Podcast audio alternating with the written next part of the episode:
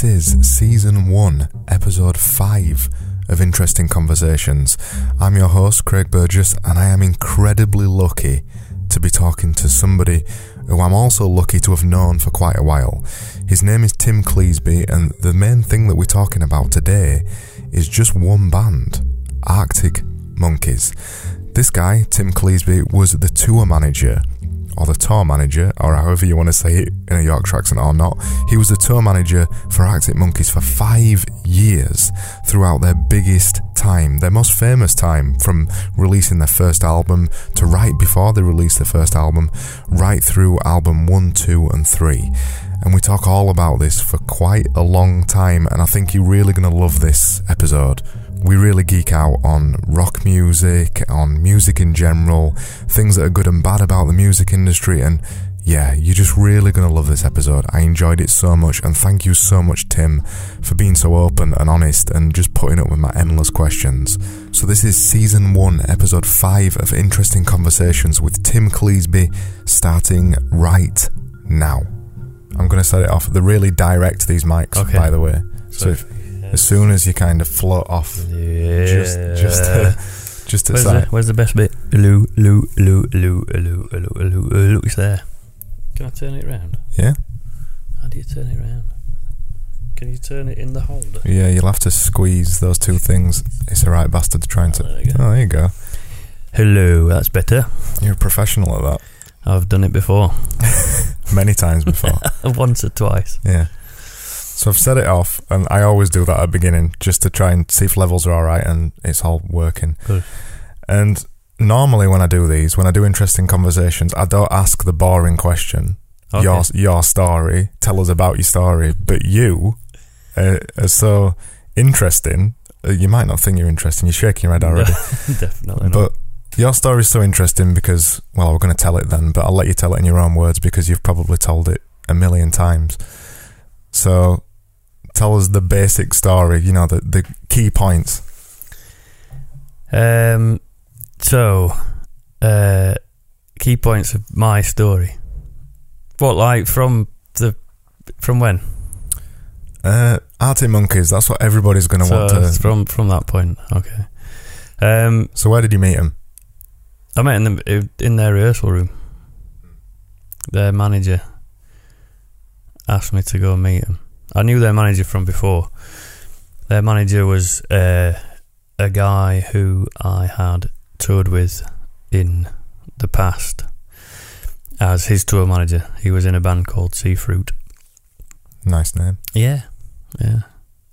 They have that uh, that a number sixteen hit. In England? Yeah. Yeah, we'll come back to that. Um, but uh, yeah, so I'd, uh, Geoff, their manager, I'd I'd known him for a long time, and I just finished working for the Darkness as their monitor engineer, and I'd I'd kind of decided I was going to stop touring because it was doing me head in, being away from home all the time, and um, missing the, the kids and, and Sam and so we'd sort of said you know we'll, we'll look at something else. So I'd just put the word out in Sheffield that I was looking for a local band to do some stuff for. And uh, the first one that got in touch was Geoff. And it was for Arctic Monkeys. And obviously I'd never heard of him at that point. So you walked in, you walked into rehearsal room. No, before that, Geoff came to butter me up. So he came round to have a chat with me. On the on the phone, he said, "I've got this band team, brilliant. You know, four lads, really great lads, brilliant songs. They're going going places." Obviously, you've heard this story a long, a lot. You know, when you work in the music, you hear it a lot. Oh, next big thing, you know, they're going to be huge. And then you work for them, and you think, yeah, these are shit. they're not going anywhere. So, um, so yeah, he, he did the butter up on the phone. He said, "Look, let me come around and, and bring you some tunes, and I'll have a chat with you and Sam, and uh, and we'll take it from there." So I said, "Yeah, all right." So he came round and had a chat, and you know, did some more sell on the band about how great they were, and he brought a CD round, and it had five songs, five of their songs on it, and it had like um, Dance Floor and um, When the Sun Goes Down and Mardy Bum and Certain Romance. And I think probably Bigger Boys and Stolen Sweethearts. Um, and he, he didn't play, he just left it with us. And uh, me and Sam just thought, oh shit. So he was so confident of Arctic Monkeys at that point that Yeah. he just dropped disc off yeah. and went. Well, uh, and he knew that for me, for me, like uh, because I know Geoff and I've known him, then I was I was sort of up for doing it anyway because it was his band and. But yeah, we listened to that CD and it just. I'd, I, you know, I'd really planned to not go on tour again, and then we listened to that, and both Sam and I just went, "We've got to do this because they're just going to be massive." So what year would have that have been? That was 2005, January. So 2005. Let me think. So around then, when you were listening to that, I probably heard some other stuff as well, and um, around that time, maybe a year or two later or something, I was working as a waiter because I, will have been I don't know 18 maybe at that time. No, I've been older than that, but I, I would have listened to that. And everybody, when I was working as a wa- waiter, were talking about Arctic Monkeys. Yeah. And at that point, they'd not even got an album out. So that must have been 2005. Yeah. Because their album came out in 2005, September, I think it was. They went to number one in September with Dance Floor. Um, and their album would have come out that, I think it was September it came out. Fastest selling debut album ever Yeah. Yeah, at that point. the Be- the Beatles at that point. Yeah, yeah, it was huge. Um, so yeah, probably around that time, you know, they were sharing their demos. Um, basically, they they used to they used to give CDs out at gigs, like the early gigs that I did with them. They'd I don't know if they stopped doing it or whether they were still. I think they just stopped doing it. The first gig I did for them, they were supporting Tom Beck at the Fez Club, if you remember the Fez Club in Sheffield, which was quite good. Um, but yeah, they, they used to hand CDs out, and then one of their mates, your mate, James Sheriff, put the the songs on his website, didn't he? Yeah, I did. Yeah, and that's how. So you might have heard it before me. I don't know. Where were you? Where, when were you? Mate, were you mates with James back then? Or Well, let me think. Let me put timelines in in right place. Um, so I were at college um, when I was eighteen. I'm nearly thirty now, so ten years ago. So I'll have been at college around 2005, 2006, Mm. and that's when James were doing the same course as me, and he were working for Monkeys at that point. right? Yeah, And I remember seeing him work on one of the first websites, yeah. which I know had had the music on it at that point. Mm.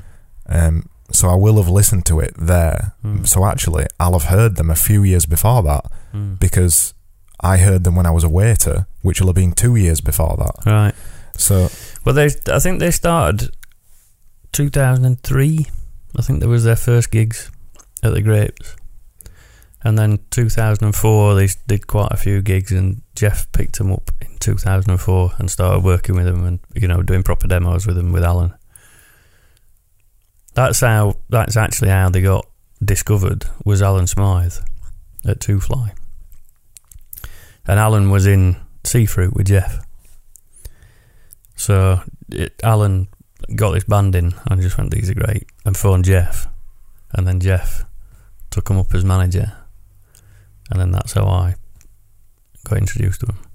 so you listened to that first album, well, first demo. First demo. You thought you yeah. thought they were amazing. Yeah. What did you do after that?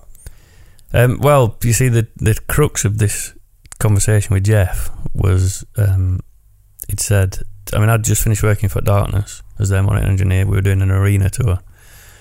I was on very, very good money finishing with them. And Geoff said, I can't pay you very much. so I said, All right, well, what, how much can you pay? And he said, I'll pay you as much as I can. So I said, All right. And Sam went mental. She just went, Are you fucking kidding? We've got a newborn baby. Hang on, 2004. So now we, we got a one year old. Ellie was one.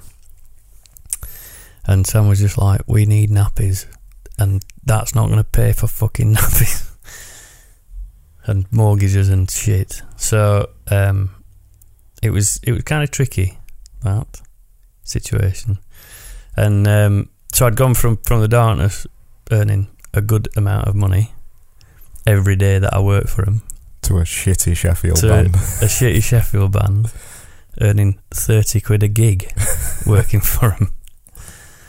Um, which, yeah, suffice to say, didn't really didn't really pay for much, but I'd got I'd got massive belief in him. I knew I knew that uh, that something good was going to come.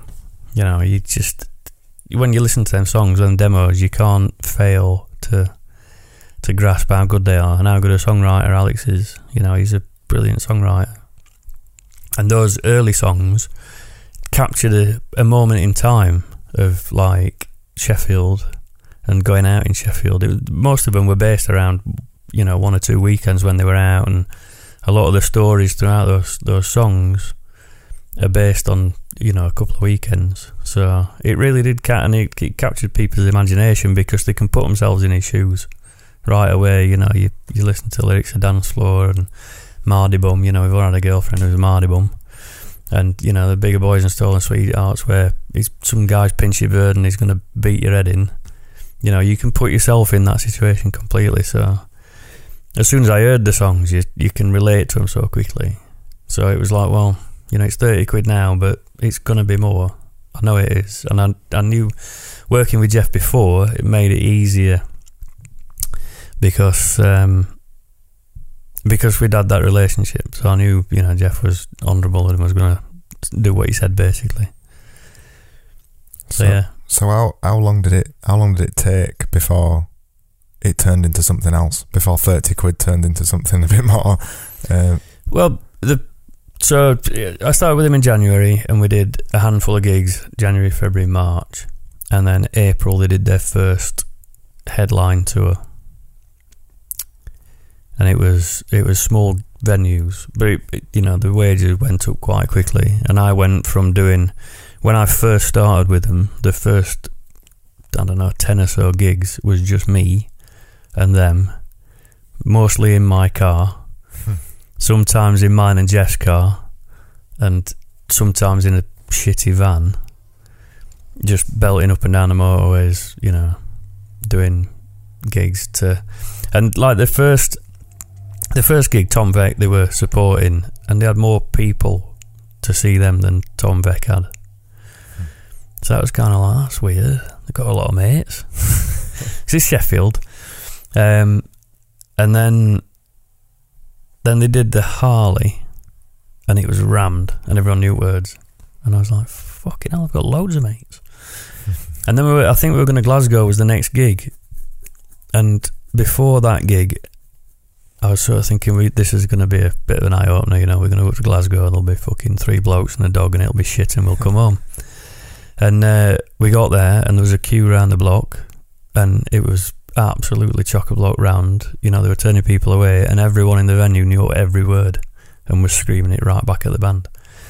And I was sort of like going, fucking hell, this is just ridiculous. And then every gig was like that subsequently. So really early on, you can see that it's going to go crazy, and it did. Know, and the the wages went up fairly quickly. But uh, yeah, so the early gigs was was us just me doing everything. So I did sound, tour managing, backline, lights when I could reach the the lighting desk, sell the merch, driving the van. I was security at a lot of gigs. Um, I had to be because uh, the, the there were no barriers, um, and the crowds were, were very very lively. One of the earliest gigs that I have a very vivid, vivid memory of was the Escobar in Wakefield. I was going to mention that one next, actually. Yeah. So I mean that was a chaotic gig. I think it's like 110 capacity. It's like this front room basically. This front room and then put a stage just there, Yeah. and you've got the Escobar, and um, it's very low ceiling. It's probably probably lower than this. This is about nine foot, by the way, for those listeners that can't see. Um, and at that gig, the microphone. I was on stage mixing because the mixing desk was on the stage. It was a stupid place to put it, but it was there. Um, and the crowd was so lively, and there was no barrier. And Alex's microphone was right at the front of the crowd, and it was his mic was getting knocked and smashing into his teeth. So like every couple of seconds, he was backing off and couldn't sing. So I had to go down the front and basically just stand in front of his microphone to stop his, him getting his teeth knocked out. And that, that was a fairly regular occurrence where I had to sort of be part of security as well as, you know, it was all part of like the job of tour managing and, and looking after a band that are so young. Um, but that gig particularly um, was interesting because um, we had a lot of record companies interested in the band around that time, and they were all coming to visit. Um, you know, it, and it wasn't like the A and R guys; it was the heads of the record companies. It was the big executives. It was like you know the bloke that owned Warner Brothers and the bloke that owned you know you name a record company. They all came to see him. The suits, the real, the, suits. the real suits, the proper ones, yeah. And um, that gig, there were footprints on the ceiling when we finished, which was pretty amazing for a, for a gig because they weren't there when we started. Um, and I remember one middle-aged executive. I said middle-aged. I'm probably being kind. he was probably getting towards his sixties, and he came out of the crowd, and I knew him, and he'd got no shirt on. Like I can't remember if he had his tie around his head, but he probably should have done. And he was covered in sweat like a teenager. And he just went, "That's the best fucking gig I've ever been to in my life." And you'd got all these middle-aged men coming and just getting super excited about this these bunch of teenagers. So it was all very telling of, of what was going to happen, you know. And the the money started being offered to them, and it was silly amounts of money. But fortunately, they're they're quite sensible in that. So So, so what did they do then? So they, they got to they got to that point. They did Escobar gig, and in the, their timeline, when did they release the first album? So that well that that was all like between February and probably end of April. All that you know where the, the chaos was really starting, and they hadn't. I can't remember when. I think their first EP came out in May. I think we toured in April, and then their EP came out. Might be wrong with that. Might be all the way around, but um, it was certainly around the same time and then they were recording the album over the summer. Um, they'd, they'd done a load of demos with Alan. You know, everything was demoed and ready, and they were playing them live, and and then they were they picked a producer to work with, Mike. Oh, I forget his second name. Lovely guy. And then they went to the Chapel Studios in Lincoln, and um, and recorded, and that was that was over the summer. And then August, September, we toured again. I think they did, oh we did Reading and Leeds. It's another interesting little story we'll come back to. Um, and then September we were touring, and um, Dance Floor came out in September and went to number one. And then the album came out after that. Not much after, I don't think. Hmm. Did did they realize how good they were? Um, no, no. Well, I mean, you know, they knew they were a good band. Because it, it must have been weird. Because at that point in time, how old would they have been? 17, 18? 18, 19, So 18, 19. If I I, think. if I think back to when I were 18 and 19, Probably 19, I think. you you think you you think you're shit at everything, or you you're just doing things, you're just playing at things, and these guys are 18 and they've got everybody in the world interested in them, and it, it must have been a really weird situation for them at that point because they're first of all learning about fame because they're so young, and also they've got everybody telling them that they're really good, and they still manage to not really let that go to their heads do things that they wanted to and release their first album and release an amazing first album. And in fact, some people would probably say that's still the best album that they've ever done. Yeah, I'd probably agree with that. It's uh, it's a brilliant album. Um, I mean, you know, they they had their heads screwed on They were really like quite sensible about what they wanted. They didn't want to court all the, the fame. They didn't want all so a lot of a lot of my job, which was a bit weird because generally as a tour manager, your job is to make sure that you know all the press interviews happen when they're supposed to happen, and all the photo shoots happen when they're supposed to happen, and all that shit. And they were they were so anti-press that I was turning down interviews regularly, and big interviews. You know, like the Sun would want to interview him, and I'd have to go, uh, no. and you know, when when it's that, I mean, the Sun had to no to pretty much every, every fucking day anyway. But, um, but you know, b- big big publications where you'd sort of think, God, you, you know, any other band would be wanting this publicity. They'd be wanting it. And you and they didn't want it, and you should. You were saying to them, you should really be taking this, but No, I wasn't at all. No, like we were between myself and Geoff and Ian. Who Ian is the co-manager with Geoff. Um, we we'd sort of come up with a a strategy of like press management based on what the band wanted, and so you know I because I was on the road with them quite regularly. Publications would contact the venue to try and get interviews with the band rather than you know they try and do it through the back door kind of thing.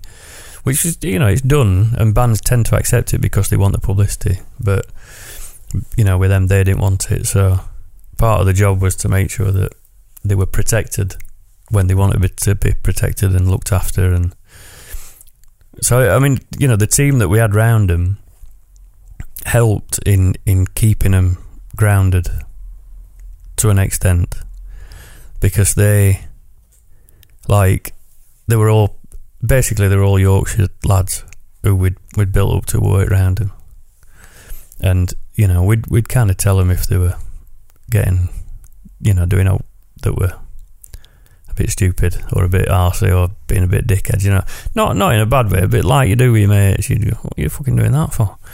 And, you know, and they'd do it with us as well. You know, if we started doing the same thing. Because you know, as as as a band gets bigger, the crew can often get egos as big as the bands, if not bigger. So you know, between us, we kind of had this really close little bubble where there was chaos happening outside, and to us, we knew it was going on, but in our little bubble, we were just out getting on with it and having a laugh. So it was it was interesting to go to go through that. So what what did they think when their album came out? The first album, it, it came out and it went straight to number one. Mm. What did they think about that? Very excited, as you would be.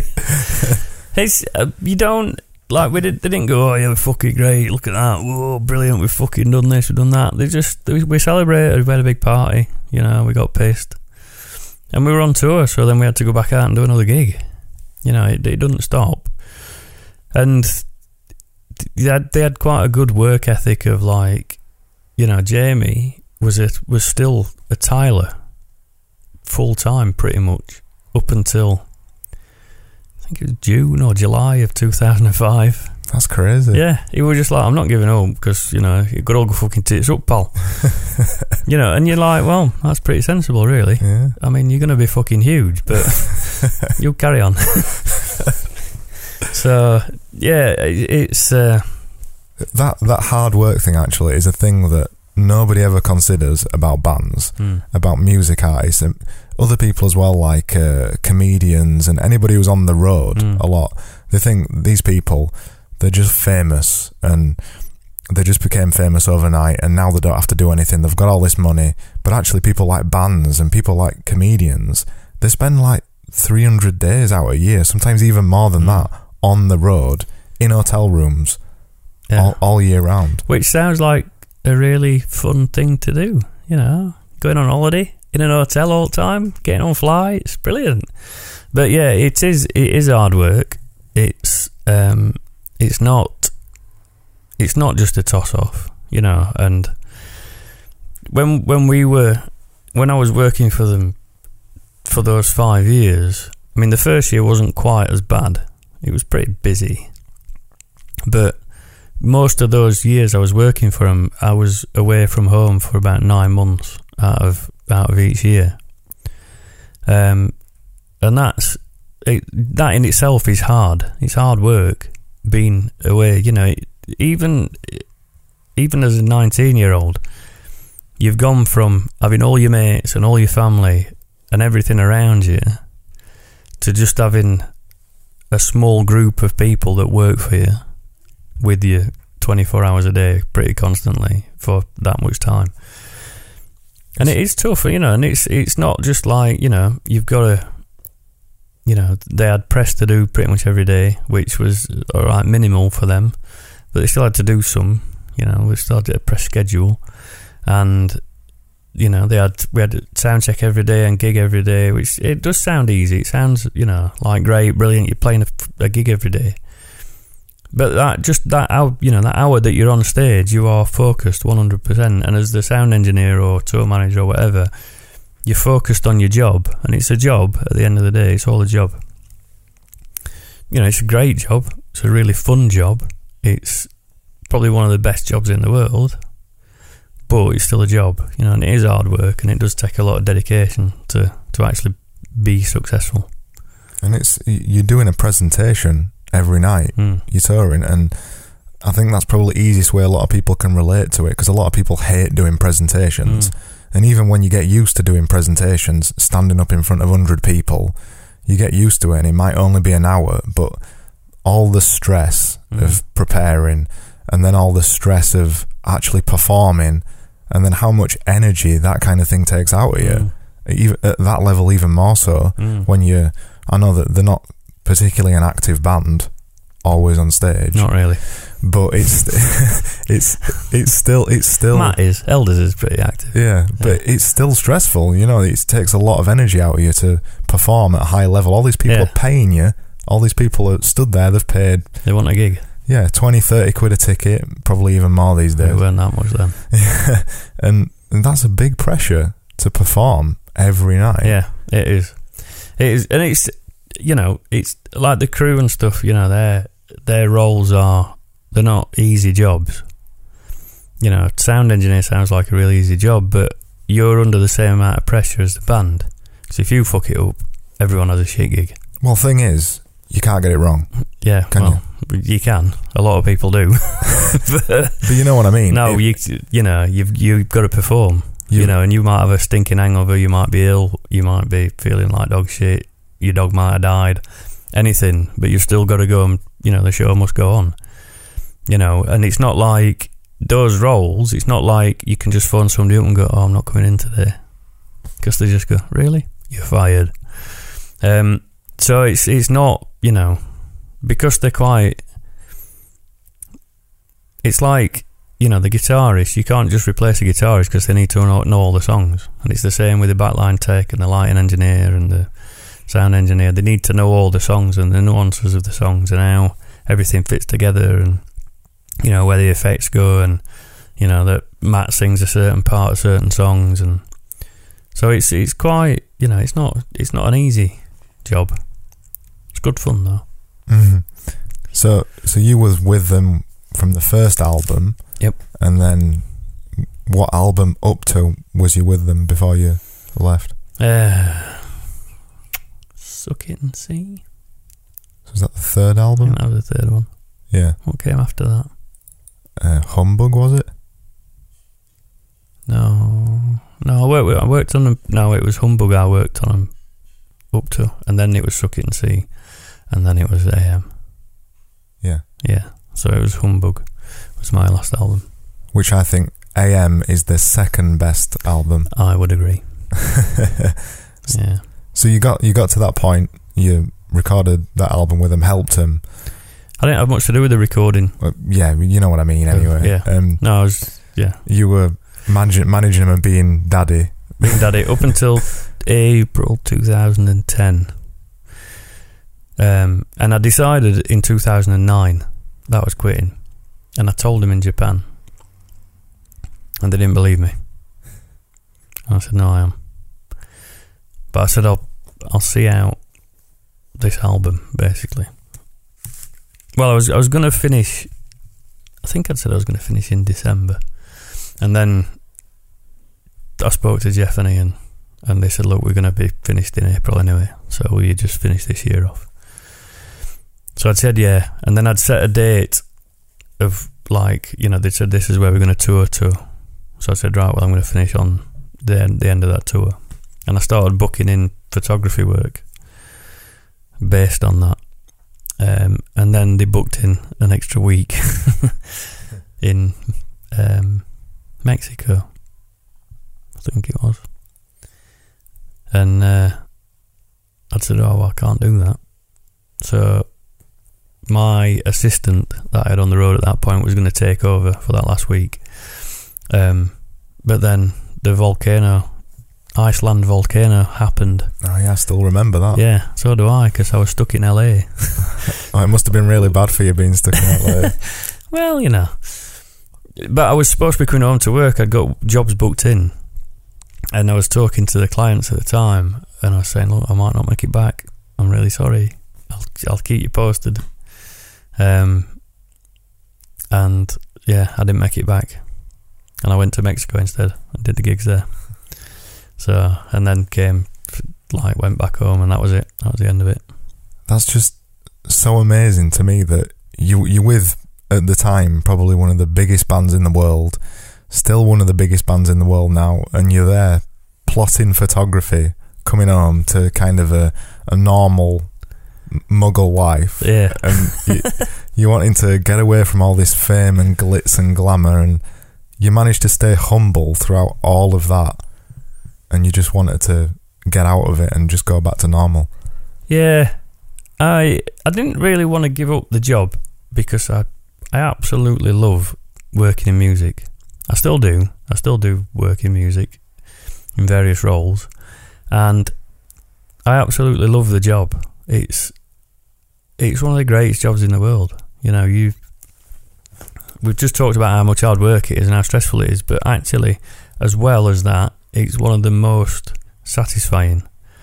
When you're, you know, as an example, when you're stood on the stage and you're watching 50,000 people jumping up and down to something that you're a big part of organising, that's a, a proper hairs on the back of your neck, standing up, proud moment feeling. And you can't, you know, I can't really explain what it's like, but it is amazing, you know. And when when I'm doing sound for bands and you're creating something that sounds incredible or just good, if you're in some of the pubs that I do sound in, um, you know, it's there's you get a really good feeling about it. It's really hard to explain if you do if you don't do it. I think it's I, I don't do anything in music, but I love music, Mm. and I think it's kind of this animalistic thing Mm. to music. Yeah, it's just you just love some music. That's what makes music so amazing, and it's particularly why I love rock music more than anything else. I mean, I, I love all different kinds of music. I love uh, dance music, uh, everything, Mm. rap music, the whole lot.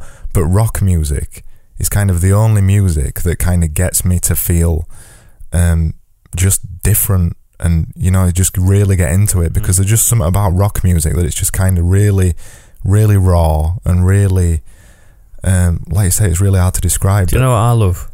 And I absolutely fucking love it. And my wife takes the piss out of me a lot for doing this. But when I'm in car, I have the music on so loud that it's just it's all that's there. And I think that's what it is with rock music, is that it's got a reputation of, of volume. And when you're in that volume and it's all that's there, there's nothing else. and it's shaking your entire body yeah.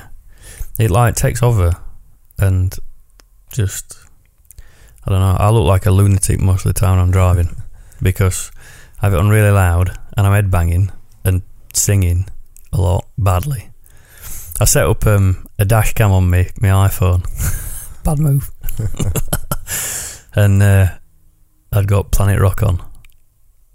And I was playing it back to I was saying, Look, I've, I've set up a dash cam. She just went, What the fuck are you listening to? And is that you singing? That's terrible. I think in terms of in terms of rock music and that rawness to it, I think one of the best bands that have been and still are, even though there's barely any of them left, is ACDC. Hmm. For me, they just they've managed to distill rock music just down to its perfect core, Yep. and it's just raw rock music, Yeah. just that bluesy swing feel to it, and just loud guitars, and I've got big balls. yeah, uh, Oh, all they ever sing about, tune. all they ever sing about is balls, rock, and parties, Yeah. and ne- they've never deviated from that for Yeah. for fucking forever, however long they've been going, three hundred years, and it's just the same It's a shame we've lost lost one of the greats know. recently. And it's a shame that Axl Rose is now the singer on tour. Uh, I just can't even comprehend that, to be No. perfectly honest. I'm not. I'm not gonna entertain that shit. Yeah. Um, but I mean, I like. I did. I, I love Guns N' Roses. Don't get me wrong. I think they're a great band. And Axl Rose in Guns N' Roses in the eighties was fucking amazing. Mm. But uh, no, not ACDC. no. But yeah, f- for me, and I still listen to them, and just every single tune that they've got is just ace. Yeah, And that's kind of raw, raw rock music yeah, to me. There's something else I wanted to mention actually when you were going on about stadium gigs. hmm. Um, you've experienced things like Escobar, which is a tiny gig space, which is a tiny pub. You've experienced massive arenas. Hmm. Which do you think's the best? I was talking to some of this somebody about this just on Saturday. Because I still think 1,000 people is the best kind of gig. Yeah, the small, smaller, sweaty club gigs are definitely the the place to watch music. Like Corp in Sheffield, for example. Yeah, or Leadmill, Mm. or you know, um, Glasgow Barrowlands. Exceptions two thousand people, but it's a sweaty, horrible, shitty old gig. But it's brilliant. You know, those. It's a shame that um, there's so many venues that have been tore tore down because they need to progress things. You know, like the Astoria in London was an incredible venue, two thousand capacity, proper shitty, dirty, sweaty club, big club for London, obviously, but but it was a great place to do gigs and to watch bands and to. It had a, a history that you could smell and taste and feel, and you know, you, you when you walked in, there's a there's a gravity to the venue. It's the same with the Leadmill. You know, the Leadmill's twenty billion years old or whatever it is. I think it's thirty years old now. There's a bit of Leadmill wall on our uh, Leadmill dance floor on our wall because that's where me and Sam met. All right. Funnily enough. Um, but yeah, so but it's the same with the Leadmill. You know, it's it's got a history. It's got a. There's something about it that you know you walk in and the monkeys have played there, and Oasis have played there, and Cocker's played there, and you know there's all these names. Yeah, all these Everybody's names. played Yeah. there. And, and there's Leeds Cockpit as well, Great, which is gone. Yep, great venue though. All those kind of little places. Yeah, I, I, have seen a lot of bands at places like Corp in Mm. Sheffield and uh, Cockpit and stuff like that, and I've seen same bands at uh, festivals and stuff like that or arena gigs, and they're Mm. just they're never they're never the same. See, festival gigs are, are weird because I've done. Generally, festival gigs are a bit. It depends on the festival. I think. I think the festival has a real sway on how good the gigs are, and it depends on where in the festival you're playing. So, for instance, 2005 Leeds Festival, Arctic Monkeys, fucking incredible gig. Tiny tent, rammed to the rafters. Like I've got a photograph that somebody sent me from outside the tent, and it was about thirty people deep outside the tent. You know, they just wanted to be near that stage when that band were playing because they were the band. Um, Rocket from the Crypt when I did front of house for them at Leeds Festival again. About twelve thousand people in a tent, just going absolutely ballistic to up on a rope. you know, it's like fucking hell. This is just that. That for me was, you know, they and the, and Glastonbury. When you headline Glastonbury, there's something about that stage that's just it's another momentous thing. It's I think a lot of it is is relevant to the history of the venue as well. I mean, some venues are just shit. They are just absolute dog shit. Um, we did a gig at Magna, which I don't think should ever really be a venue, and it was one of the driest, awfulest gigs that, that I've ever done, you know, with a band. It was really just a bit toss. I saw I saw Arctic Monkeys at um, Lancashire Cricket Club. Ray gig. It was shit for me. Was it? Yeah, it, it just it just didn't sound good, and Yeah, I love that gig. yeah, But I think that's that's you know from my perspective, it was that was the biggest gig I'd ever organised, and I I did a lot towards organising that gig. So I did I had to do a lot of site visits running up to it. I had to do a lot about like you know the support bands getting them. Yeah, you you've got I- loads invested. Yeah, I don't yeah. mean your job was shit that you did. it's just we we were kind of See, at- where half- where were you? we were halfway back near towards back, and right. it just didn't it didn't sound good. And Mm. this is the thing that I don't like about big gigs. The further and further you get back, you lose that energy and you Yeah. lo- you lose that sound, and it's just kind of not same. And there were a lot of knobheads there as well. Oh, loads of knowledge. loads of knobheads, Loads of knobheads. and I had to. Me and my girlfriend were sat down near near the back, just in some chairs, Mm. and these dickheads were sat behind us, uh, pissing in cups and turning them over. And I'm like, "What the fuck are you doing?" Horrible. isn't it? And uh, yeah, and it just kind of spoils that whole atmosphere. what day did you come? I can't. See, that's weird, isn't it? That, we were at the same gig. yeah, The, the, you, you know, you you organised it all, and I'm telling you it was shit. That's fine. I'm fine. Did you come? There was one day where PA cut out. yeah, did you come to that? So it's- at it's that, that- point, right, when the PA cut out, I my I should usually be on stage with the band, and I'd gone to have a walk and have a listen out front, and I'd walked up to the VIP section because Sam was there, and I was stood in the VIP bit, just going, "Oh, this is fucking great," 'cause it sounded brilliant up there, by the way, obviously. Um, so I stood there just looking, going, "This is great. This is great. Where's the fucking sound gone?"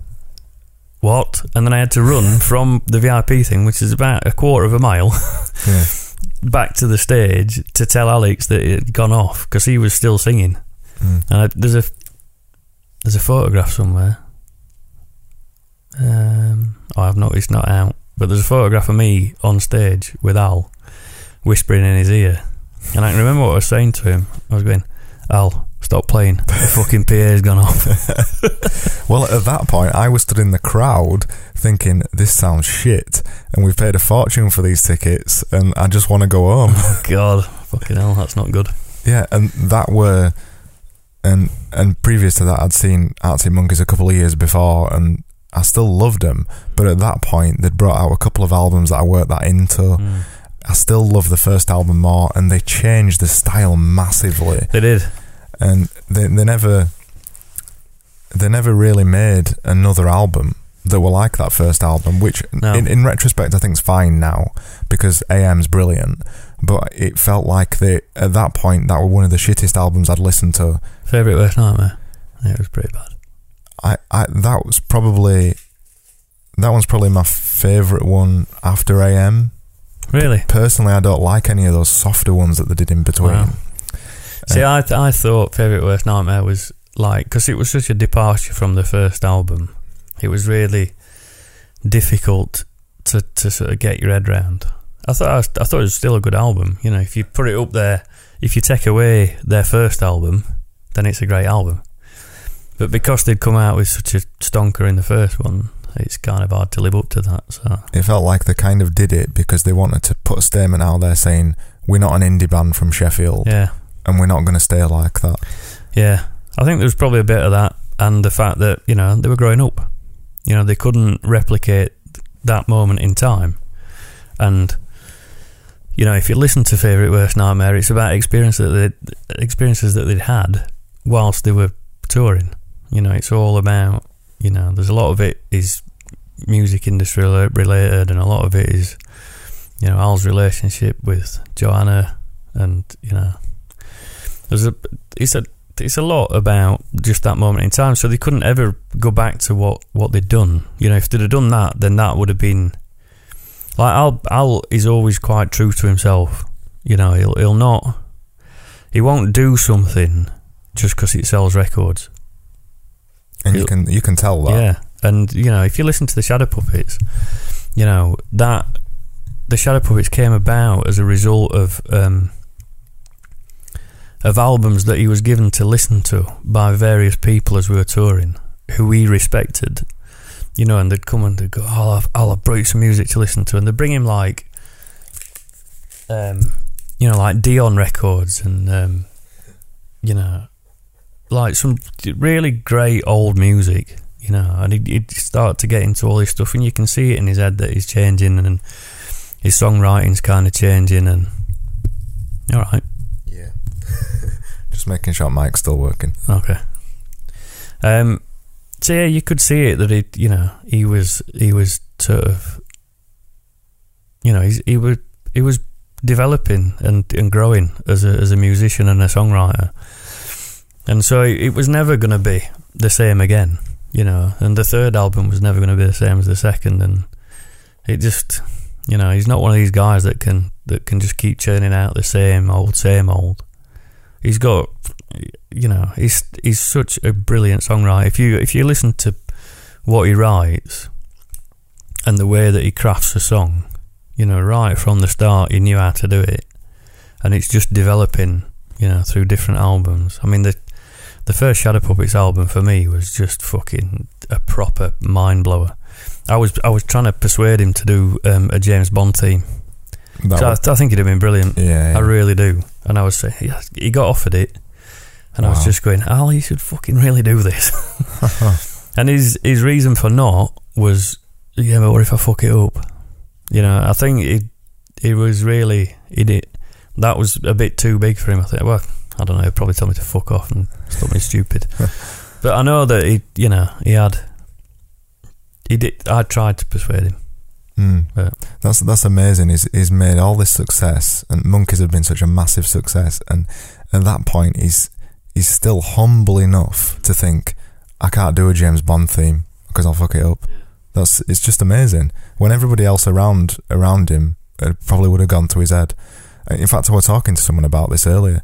People, and basically, it's that simple quote that people who are shit think they're good, and people who are good think they're shit Hmm.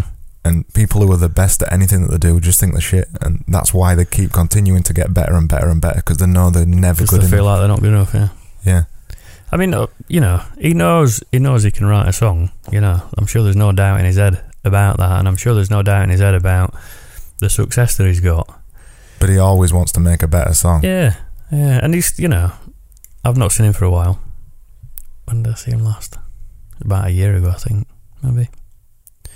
But he's still a, still a lovely guy. You know, still get on quite well. You know, I don't I don't talk to him regularly. I don't talk to any of them regularly.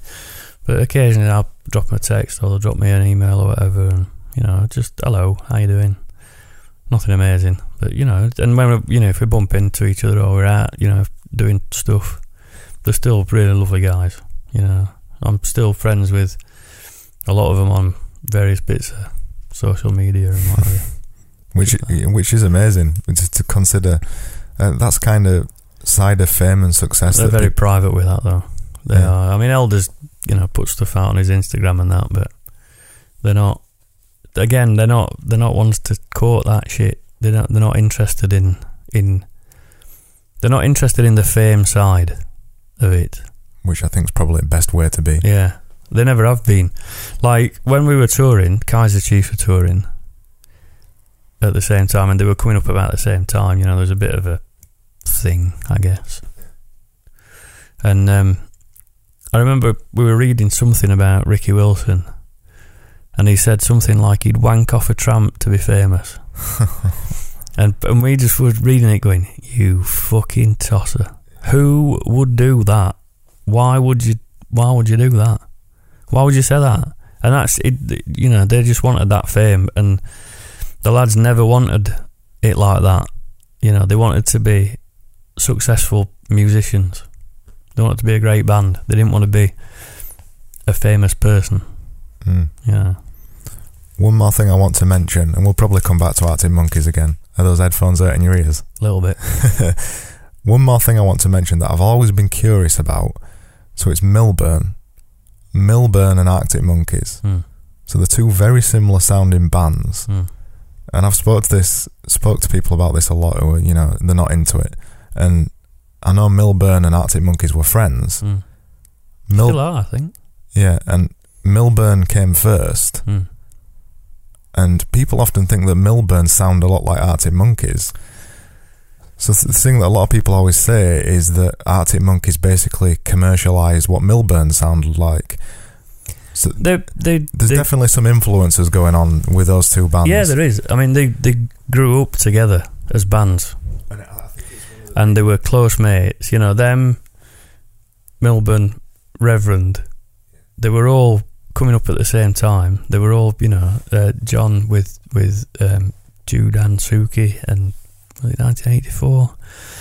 And you know they were all doing the same sort of stuff and writing stuff together and playing together a lot and you know hanging out together a lot. So they're they're going to have similarities.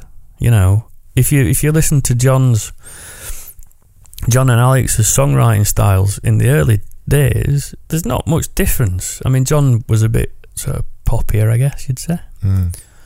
Pretty, very similar, you know, talking about you know stuff that was happening around that time. So, and same with Milburn, you know, they were hanging around together. They were writing about the same sort of stuff. They were into the same similar sort of music. You know, they were all into the Strokes. They were all into, you know, some of the, you know, like uh, the yeah, well, Cookie was into rock, but they were they were all into similar music. So it's inevitable that they're going to sound similar because they were into similar bands. Mm. You know, One of the biggest things that always pisses me off, though, and people always think that Milburn copied Arctic Monkeys, and it kind of annoys Yeah. annoys me when people think that. See, I don't think there were any copying going on. I think if you if you look at Joe and his songwriting and Alan his songwriting, they, they, they don't copy each other. They're just they're just very similar. You know, they're just very similar bands. I think one of the best things that I forget his name now. What's the lead singer of Milburn? Joe Carnall. One of the best things he's done is Dead Sons, the band that he made. I don't know if you've ever listened to. Oh, to sorry, him. no, it's Tom Rowley, not Joe. Tom, that's it. Tom yeah, Rowley. Tom Rowley, yeah. Sorry, sorry, Joe and Tom. Tom, Tom yeah, Tom's uh, Dead Sons band is fucking brilliant. They were good, weren't they? They were good. They made one album. I wish they would have made ten. Um, You know, I used to manage them. Did you? You used to manage everybody, didn't you? No, I actually managed Dead Sons. Oh, did you? Yeah, Yeah. Um, and the, the quite thing, quite badly. I have to say. the Sorry, Dead Sons. the thing they did before, backhanded compliments as well, Yeah, were really good. Were really good.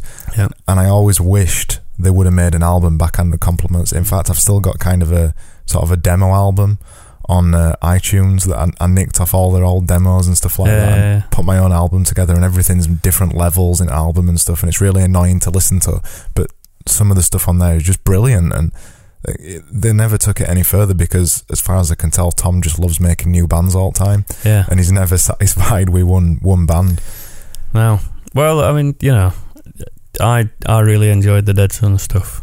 You know, I enjoyed working with them, getting that together, and um, In fact, I remember, I remember first time I saw him because it were backhanded compliments at that time.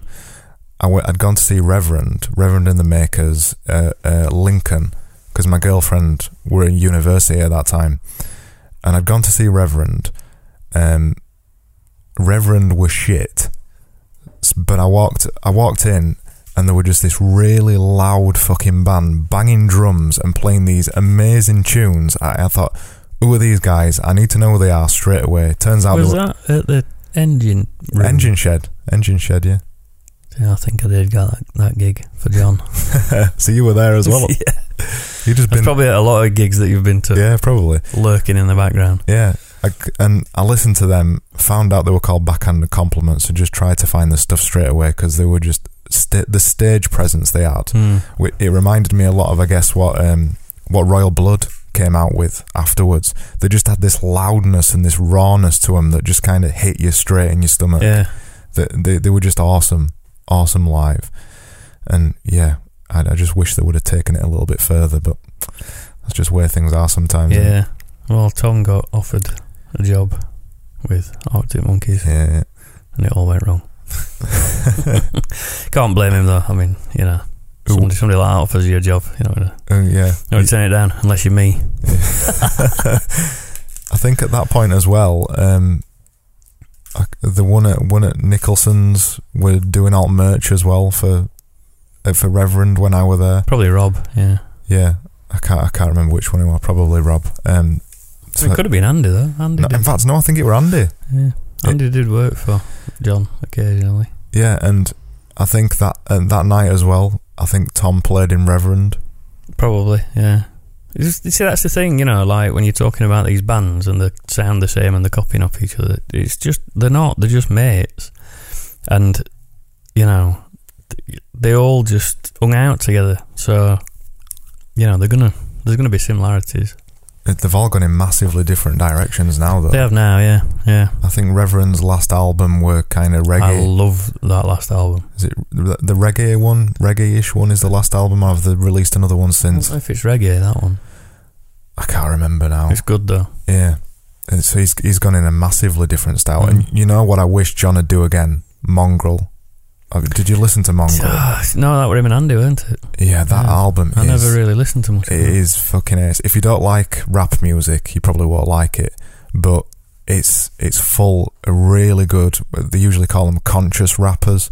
So conscious rappers are people who rap about proper stuff. So they rap about problems with world, um, politics, and all stuff that you really should be rapping about, and not just gangsters and guns and stuff like that.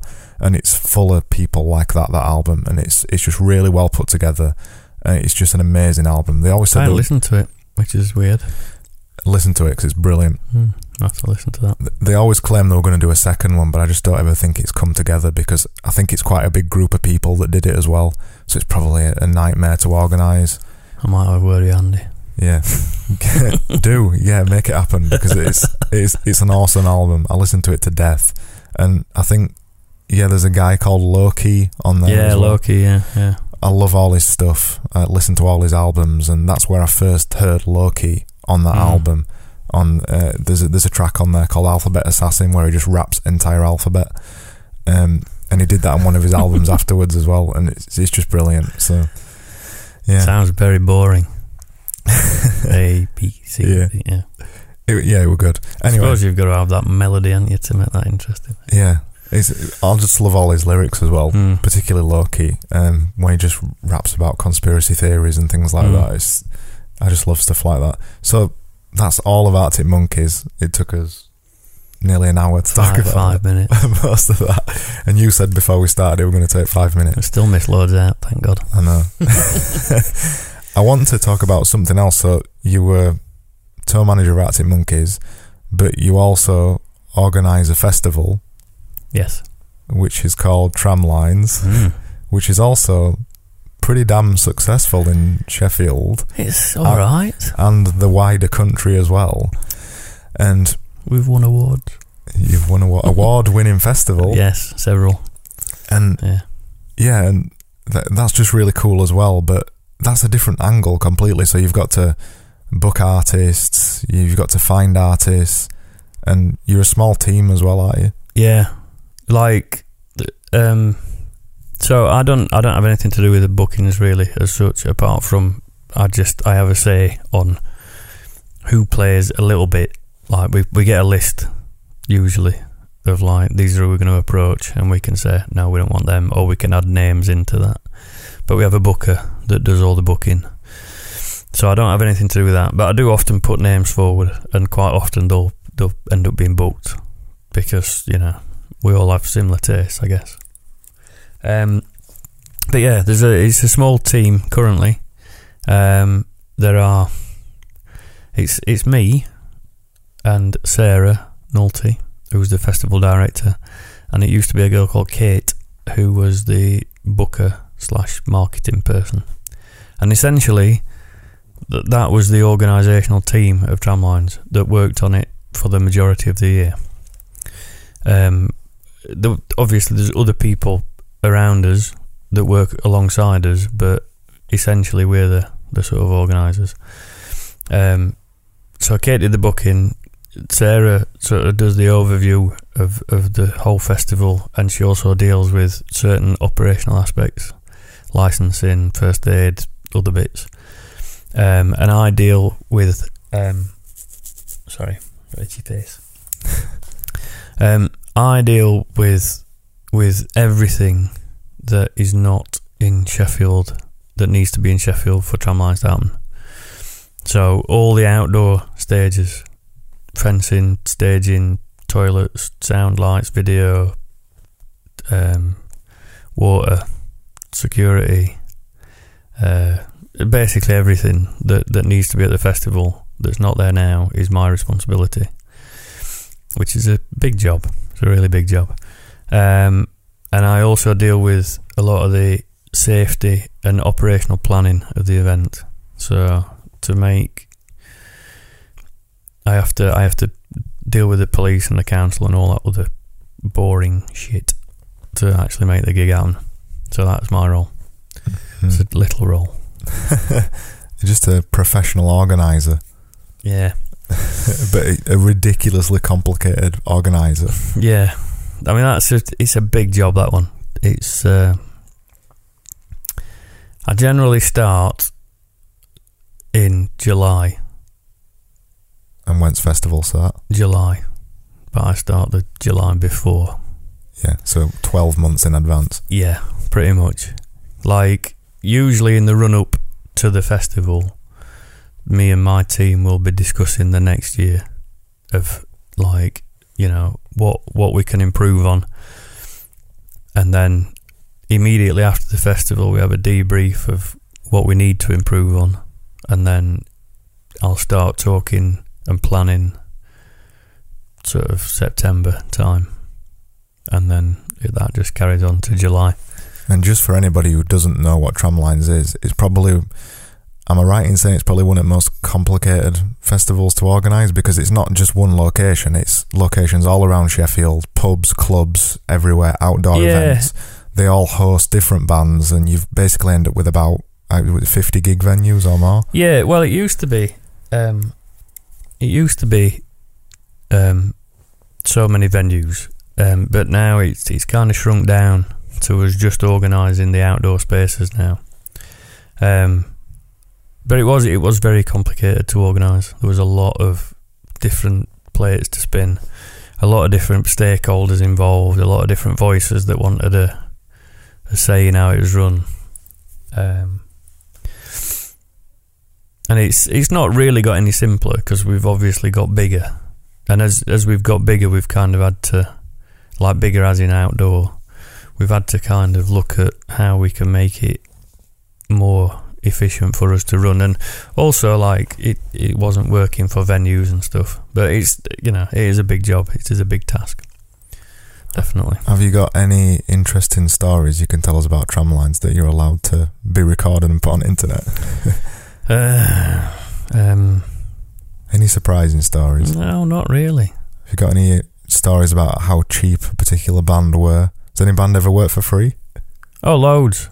But no, because we don't. Generally, we don't. We don't ask bands to work for free. We try and pay every single band that that played for Tramlines, because it's like Tramlines is too. It started out ten years ago, um, as a as a free event. Let's go back. Let's do the history. It started in 2009 as a free event, um, and the reason it started was like the initial reason was to try and bridge the gap of the summer holidays when the students fuck off for a lot of the businesses in Sheffield. So a lot of bars and clubs and pubs were threatening, well, not threatening, but they were under pressure, under financial pressure throughout that three month period when there's no students in town. You know, they've all got VAT bills and stuff, and quite a few pubs and clubs almost went under. And so this was like a, it was kind of like a bit of a remedy to that problem, which it solved really well.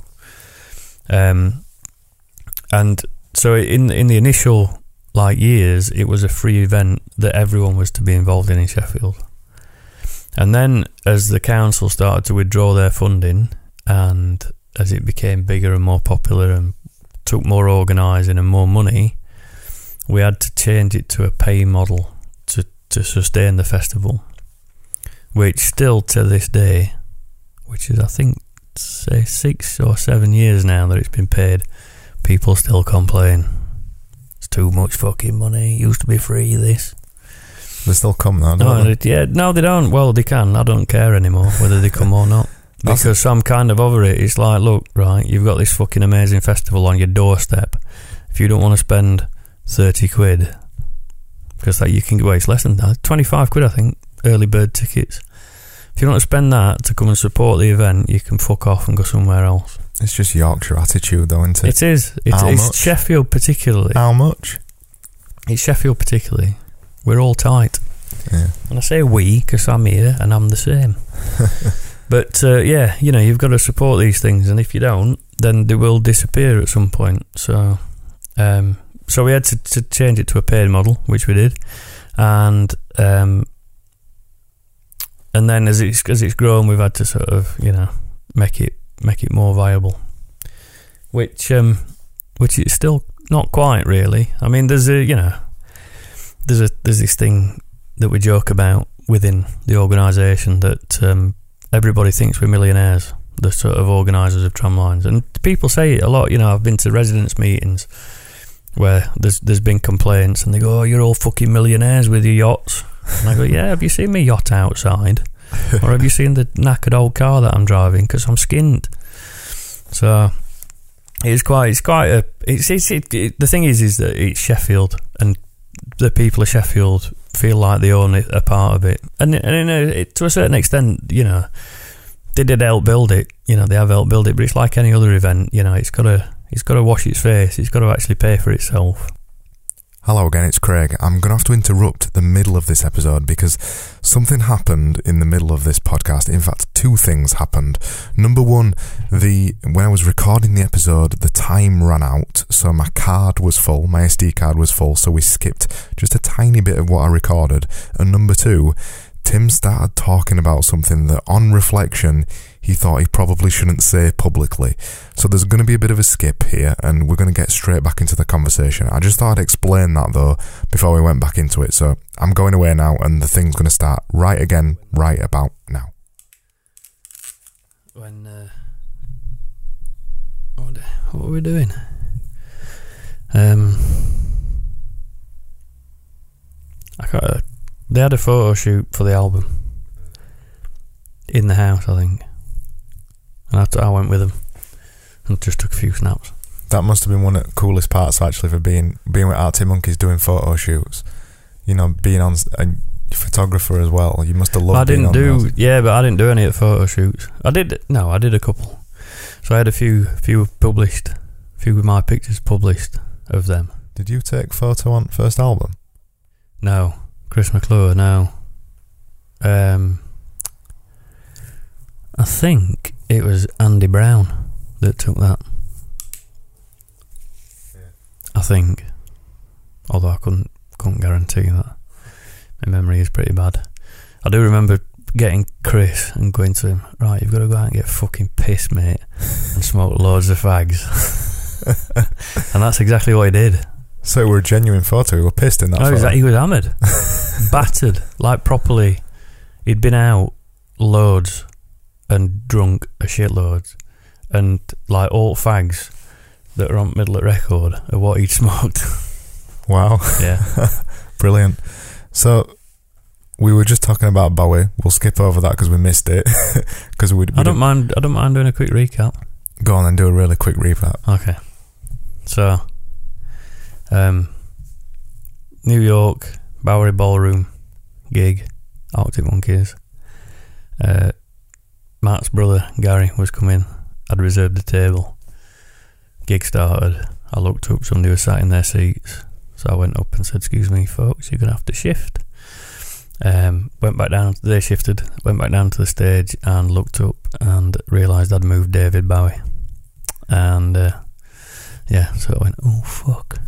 Um, long and short of it was that uh, you know he was quite a nice guy in the end. I think that was the end of the story. Yeah, and that we're going to lead on to another question. Who is the weirdest celebrity fan that you've seen that Arctic Monkeys have got who've, who've been to one of the gigs? Can you remember specifically any kind of weird celebrities? I don't know, like Peter Andre or something like that. It was always quite weird when when Puff Daddy turned up. that was weird. Always. P Diddy. Um, yeah, P Diddy. Oh, what's he called now? He's changed his name again, hasn't he? Oh, he, he said it were a piss take, didn't he? Oh, has he changed- he changed it? yeah, Okay. he, he just did it for publicity. It wasn't even real. I can't. Whatever. Yeah, it was. I can't remember what it was, but it was something really stupid. Oh dear. Um, Wow. So so P Diddy, Puff Daddy were really into Arctic Monkeys. yeah, and there's, a, there's actually a, quite a funny story about him. Um, New York again. Uh, so um, he came. He, I knew he was coming because we had a phone call. P Diddy's coming. Prepare everything. Well, no, Peter's Peter's coming. Don't prepare fucking anything. that, would- that, would- I never prepared out for celebrities. I knew they were coming.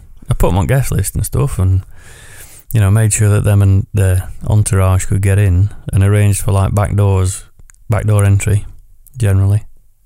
Stars like the back door entry. Um, but yeah, I never really. It weren't like, oh, we'd better get loads of shit in for P, you know, for Diddy. It was just all right. It's fine. it can come down. But anyway, so he came down, and he it was him and five security guys. And so I'd got him some seats on the balcony where they were safe, and like the security guy came in, and he's this really big, big guy, proper intimidating big guy. I weren't that intimidated, and he was going, "Oh, we've got to have like the safety for for for Sean." Called him Sean all the time. Um, you know, it's like going, oh, yeah, we got, got to have this secure area and nobody, blah, blah, blah. So I said, all right, yeah, fine, whatever. So we've got this space for him that was secure. I'd got, like, we had security with us, so our security was working with them to make sure that they were safe. And, uh, like, I think it was probably about four songs in. I'd done my usual, get the band on stage, make sure they're happy. And then I thought, I'll go and see how Diddy's doing. Make sure he's all right. Make sure he don't need out. Yeah, take him a beer or whatever if he needs it. Um, and I got up there, and there was just these five security guys, and I was like, no, sorry, there weren't five, but there was some of his security guys. And my my security guy was up there, and I went, "Where's Diddy?" And he just sort of looked up at the balcony and pointed down, and Diddy was in the fucking mosh pit. No way. Yeah. in the mosh pit, jumping round like he'd never been to a fucking gig in his life before. like he looked the most out of place I've ever seen anyone. I bet he were in some ridiculous suit or something as well. When He he, weren't actually. He didn't. He didn't look that stupid. And he, he like I don't think he'd come to sort of show off. He'd come to enjoy the gig. because he fucking loves Arctic Monkeys. And he just, I I remember it vividly, and I was just looking down, going, "What's he doing? why is he? Why is he jumping about like that? Because he weren't like you know when people are at a gig, they're like you know having it normally. yeah. Well, he was like an excited toddler, both arms in air, jumping up and down, and it was just like, oh, okay, that's weird. But yeah, so that that was an odd, odd uh, celebrity story. That that is amazing. I, Yeah. I just can't. I cannot think or imagine P Diddy doing that. Well, right. There's another interesting thing about P Diddy, which is it's not actually about him. It's, it's about me. But um, are, are you P Diddy? no, I might be. no, um, the the day I decided to quit, we'd we'd flown into Miami. So I'd, we'd come off business class flights. I'd got my own suite at the Mondrian Hotel in Miami, which is a beautiful, beautiful hotel. Very nice. And I'd been comped this huge fucking suite. And um, that night we were going out with with P. Diddy, and uh, I was sat in the hotel room that day, looking down at the pool where everyone was having a beer, and uh, I just I just thought I don't want this anymore. I want to be at home, and that's like it's a weird moment that when you when you have that sudden realization that you've got it all, and it's not exactly what you want, and that the things that are more important to you Uh, five thousand miles away, or three thousand miles. I think it's three thousand from Miami, but yeah, thousands of miles away, and you know you don't necessarily. the things you thought you want, you don't necessarily want anymore. Yeah, it's a bit of a weird feeling, but yeah, there's a bit of a link to, to Diddy there. Are you still in touch with P Diddy? No, no, I don't even think I've got his. Let me look. Oh man, I bet you've got loads of random phone numbers in there. Oh, there's you? all sorts. I've got um, I- think I've still got his number. Let me look. Um, Who's who's your most famous phone number? uh, Shaun Wright-Phillips, footballer. That's pretty famous. Obviously, there's alt monkeys in here. Uh, no, I ain't got. There's no P. There's no Diddy. I don't think. Shittest radio moment ever, where Tim scrolls through his phone silently. looking for looking for famouses. Dan Dan Hawkins is in here, definitely. Uh, there's a there's a few, you know. So so were were Alex or somebody in Arctic Monkeys friends with P Diddy? Did, that, did, that- Helders had a bit of a did he like P Diddy? of- yeah, and they they had a bit of a like kind of. I think they did a, a bit of music together eventually. Him and Helders. Yeah, so it's a bit of a relationship. yeah, because uh, Helders made those albums, didn't he? What were they called? Those albums he made. He had Night in the name. Oh, I can't remember.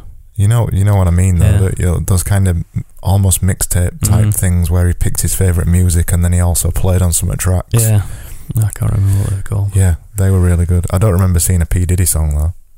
He did. He did some. There was some thing going on. It weren't. It weren't like a big thing though. It ain't no big thing. Is that that's got a bit most random, famous person who likes Arctic Monkeys? Um, no, probably not. Although, like some other random famous people you might not know about. So a really interest, interesting one for us. Um, there was a there's a, a serial killer in Australia Oh God, where is this Chopper going? Chopper Read. Chopper, yeah, no Chopper. You know Chopper, the film Chopper. the film Chopper. Great, brilliant.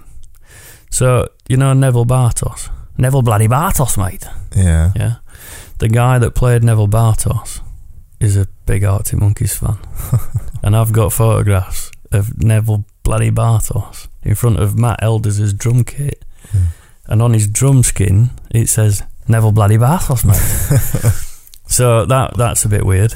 But like for us, that was quite a big thing because we were all huge fans of the, the film and like the books. And Michael Gudinski, who runs uh, Mushroom Records in Australia, who's the monkeys. No, they're not on Mushroom. Sorry, scratch that. Michael Gudinski runs Frontier as well, Mushroom Records Frontier, and uh, Frontier were the promoters of Arctic, Arctic Monkeys gigs in Australia, and Michael Gudinski made the film Chopper. He Really? produced it, yeah. yeah. So, like, um, Chopper Read stayed at Michael Gudinski's house, which is just fucking mind blowing. The bloke that chopped his own ears off. Yeah. So, like, there's a, a link, pretty much direct, to Chopper Read. So is there any other direct serial killer links? No, just that one. Just that one. The Yorkshire Ripper or anything? No, Not getting No. any, sent any pictures from Yorkshire Ripper. nope. Is there any other? I think there's any others. Um, Well, I'll throw a name in your head because you mentioned Steven Tyler earlier, I did. Yeah, that's not Arctic Monkeys. that was the darkness. but you were going to say something about him. So what's what's your random Steven Tyler story? Um, so the the gig was in. Um, I can remember the venue, but I can't remember the city. I think it might have been Boston. So before you say anything else, I think that Steven Tyler would be a knobhead. Hmm.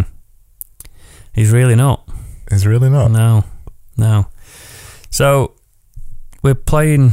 We're playing in a venue in America, which could be either in Boston or Arizona. I can't remember which. Might not have been either of them cities. Um, but Steven Tyler turned up to, to the gig, pretty much unannounced, um, and was just lovely. Like he was um, he was walking around the venue just introducing himself to everyone like nobody knew who he was. Mm. He was going, "Hi, I'm Stephen. How you doing?" He's like, "I know who you are." Fuck. That- that's amazing. and he was just he was just a really lovely guy, full of life, proper full of life, and really sort of into the band and into you know hanging out with the band and Into the darkness. yeah, Yeah, that's that's amazing because you think it's glam rock, cock rock. Yeah. You think everybody involved in that kind of thing was just a knobhead. Kind of songs he sings, you think he'd just be a womanizer and it just Well, not. probably is all them things. But Yeah. it, that night it was really lovely, you know. And you can only go on your own personal experiences with these people, and you know I the way that I think about celebrity is probably very different to the way that a lot of people think about celebrity. Um, because it, I, I've been surrounded by it for most of my life. That I don't, it doesn't phase me meeting anyone. You know, I, I think it probably would with. I don't even know if it would, to be honest. I was going to say with like, you know, like I'm a big fan of Lewis Hamilton, but I still don't think that'd really change the way I'd I'd speak to him. Yeah, I agree. Or- When, whenever I've met any celebrities, it's just been you know completely normal. They're just guys. And Yeah. particularly Lewis Hamilton. I mean, he's just what is he? Twenty two or no, he's 25? 26 now, I think. some- something like that. He's 25, 26. just kind of a, a young guy, really, who's mm. in, in an amazing position in his life, and Yeah, and I think what they what those kind of guys want more than anything else is just to be treated like a normal person because they're just a normal person Yeah. anyway. generally. Generally, most most people don't want. Um, they don't want to be like fawned over. They don't, you don't want they don't want somebody to go up to them and say for a thousand times, "Oh, I love your album," or "I love you," or "I I love what you do." They just don't want that. I think I think there's a certain element of like you know they always appreciate a compliment, you know. So if if you sort of if you meet someone, I mean if you just if you're going oh God I love you and you're all over them, you know I love your music oh I love your albums I've got everyone, one oh I, I think they're kind of not into that. But if you sort of you know introduce yourself and say I think your last album was ace, and that's the end of it, then they'll take it as a compliment. So I, I- you know, it's weird, but I think the way the way that I see it is that everyone shits, everyone shits, and so when you humanise people in that sense, they're just the same as you or me or anyone.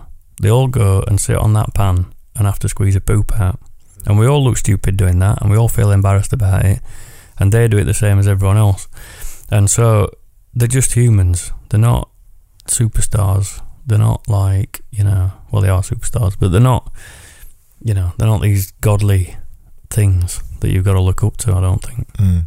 And that's the way I've always been.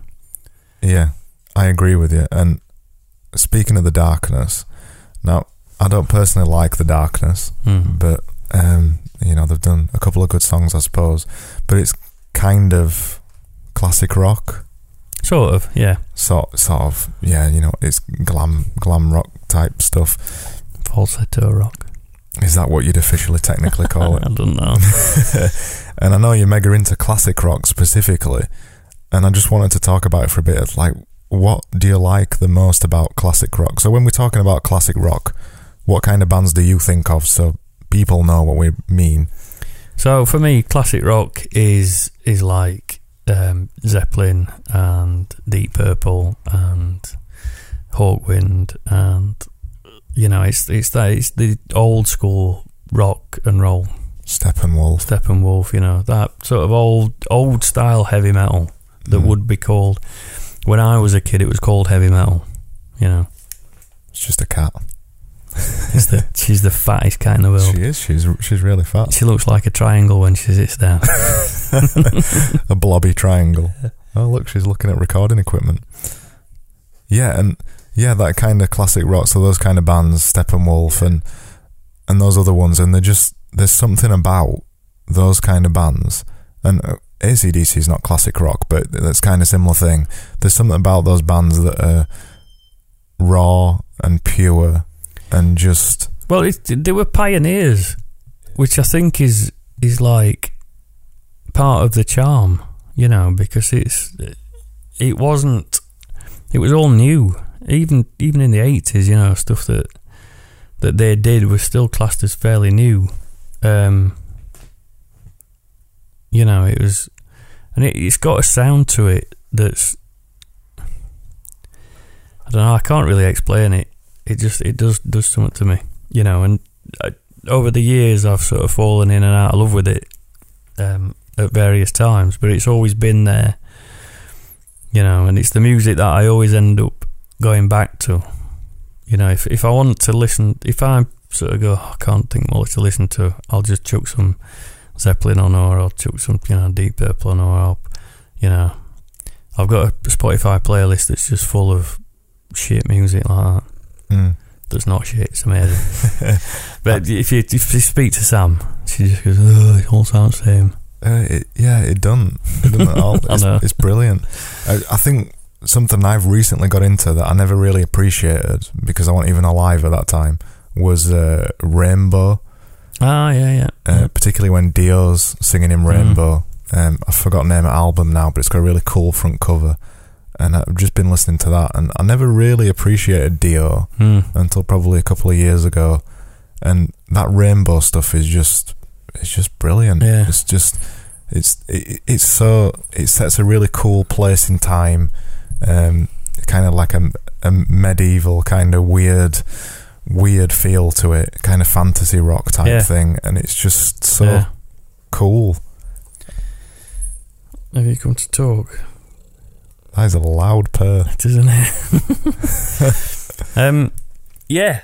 Well, yeah. I mean, but a lot, like a lot of the lyrics, when you listen to it, it's got like that, um, that fantasy. It's almost like a fantasy world, isn't it? Where you, you sort of you Yeah. can disappear into it. I remember seeing an in- interview with Dio particularly, and it, it was a video interview, and it's showing you around his house as well. And his house Mm. is exactly as you'd imagine. Yeah. It's just full of dragons and goblins and wizards and just everything that he's sung about. And when he's doing his interview, he's saying, "Yeah, I just sung about stuff that interested me, yeah. just like dragons and goblins Yeah. and wizards and fairy tale stories and just all that kind of cool stuff that." Yeah. I don't, don't think there's any, many other bands really that kind of sing about stuff like that. No. Yeah. So I'm gonna go back to some of these questions that you told me. She almost pressed stop. Cat almost stopped it again. I'm gonna go back to some of these questions that we mentioned earlier. Seafruit for a start. Yeah. They had a number 16 hit. Yes. They did. I don't even know what song that is. Hello World. Do you want me to sing you some? Go on then. Hello world, here and now. No, I can't remember words.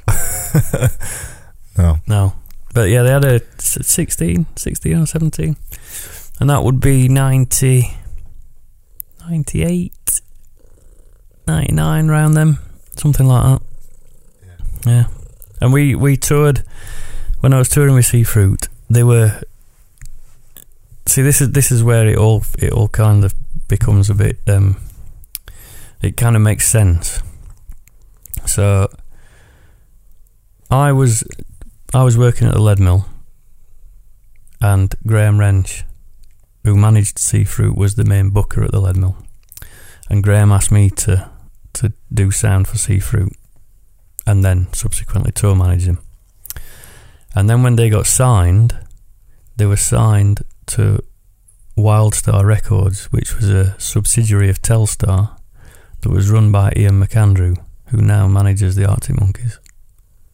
So it's kind of a bit of a full circle there.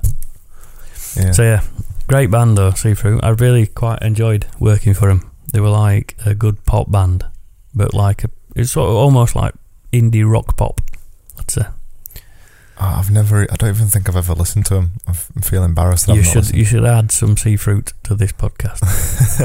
Definitely, I would suggest. Um, I think so. Looking for sparks was their first single, and actually I think I, I think I've heard of that one actually. watching the fireworks in the dark.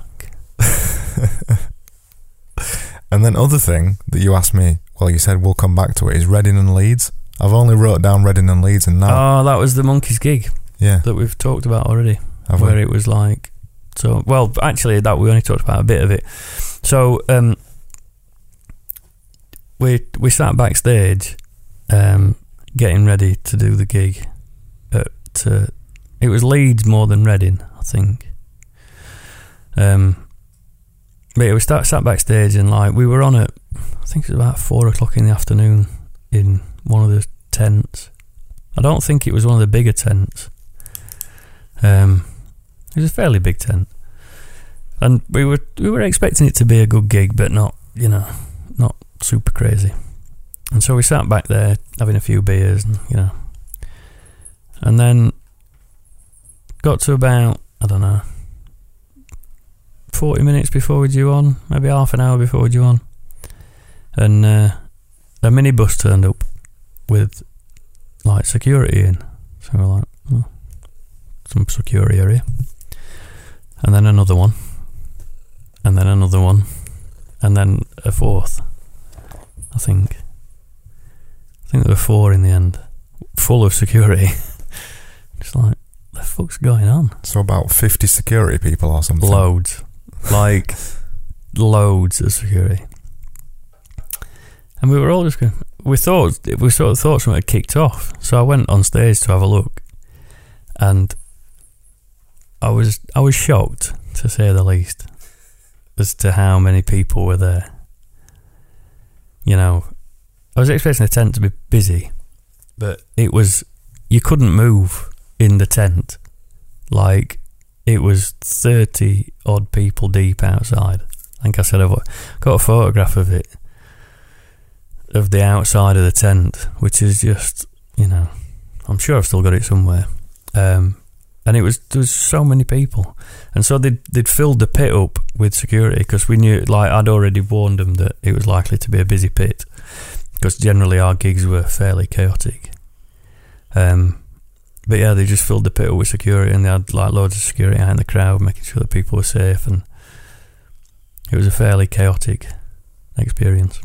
A similar thing happened when I went to download probably seven years ago. Hmm.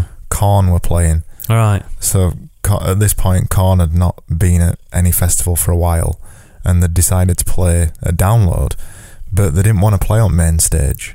Ah, so they did a little tent. they did a little tent. Problem with that is everybody wanted to see Korn because at that point in time, the headliner was My Chemical Romance. Oh dear, So de- you know, download is not a My Chemical Romance Not kind of really. kind of place. Everybody there, and I don't know how many people go to um, download, but it's a lot. I'm just trying to get rid of cat because I can hear it purring on. Come on, cat, just kick it off. Um, yeah, so lots of people trying to see Korn, and it were, it was so rammed. It, it were it were dangerous at that point, to be honest, because they they weren't extra security like you were saying. They just rammed everybody in, and there were loads of people outside. But what I always remember about that gig is it were amazing because it were it was slightly dangerous, and they're always best gigs. But I remember um, somebody climbing up one of the pillows, pillars, Yeah, not yeah. pillows, pillars Pillows, yeah. climbing up one of the pillars inside the tent. And as he climbed up higher and higher, everyone's looking around and going, Come on, you knobhead, get down. At that point, Jonathan Davis stops. So just stops. Stops the entire band. Stood there in silence. Just looks at this guy. He's like, I'm not starting again until you get off that fucking pillar. And he just stood there and just waited. Wow.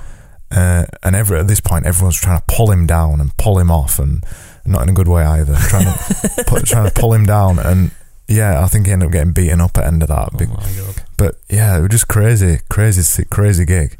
Probably most dangerous but exciting gig I've been to. Yeah. You and you don't really consider Korn to be that particularly of a crazy band, but Mm. yeah, pretty crazy experience. They're best kind of gigs They though. are.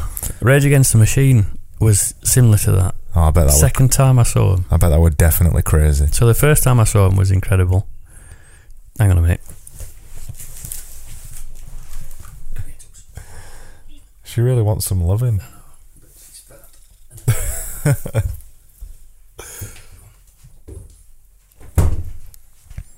she opened door as well, didn't she? Yeah. Intelligent and fat cat.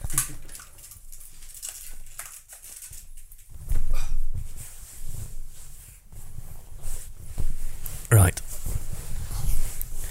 So yeah, um, Rage Against Machine. First time I saw them was in Rock City on their first ever tour to England. They did two gigs, I think, or three. Sorry. Um, they did they did London, Nottingham, and I think they did Glasgow. And it was in in the small room at Rock City downstairs. So like 400 people. Yeah, really nice venue. Yeah, and I was photographing them at that point, which was mid 90s, I think. Um, and that was an amazing gig. Like, it weren't dangerous, that one, but it was amazing because it was a tiny gig. Um, but the second time I saw him was at um, the Ritz in Manchester. Um, and that was dangerous.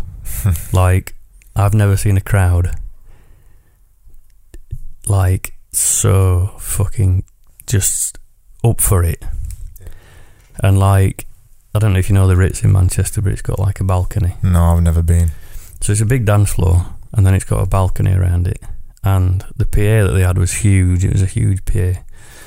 And um, one guy climbed up to the top of the PA and jumped off it into the ground, which was fairly chaotic. So, like a, fucking a wrestling move. Yeah, almost. They caught him and he didn't die, which was amazing. And then somebody jumped off the balcony, which was just same thing, just like, oh my god, what are you doing? And that was like one of them gigs where you just think somebody's going to die in here tonight. I mean, they didn't. It was all fine, but it was amazing, really exciting. The most dangerous gig I've been to, but it was planned danger, Mm. was Rammstein.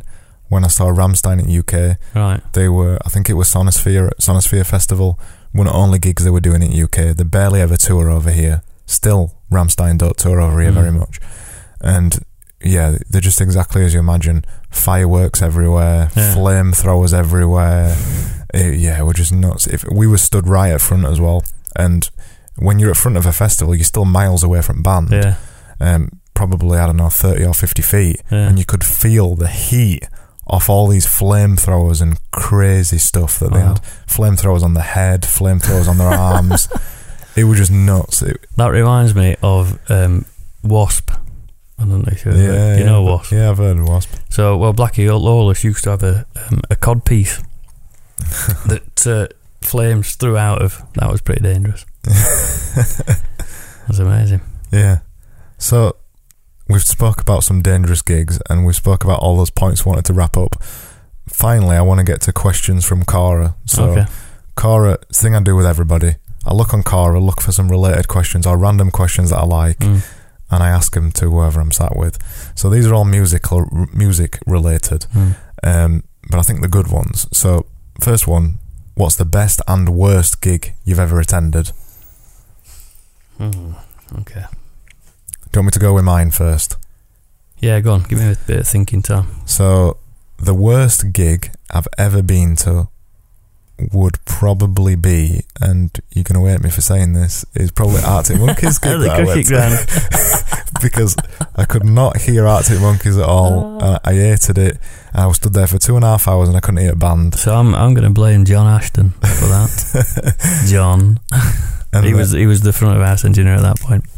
And the best gig I've still ever been to, and I fondly remember it, is Limp. Limp, Wow. Limp Bizkit at um, SECC in Glasgow.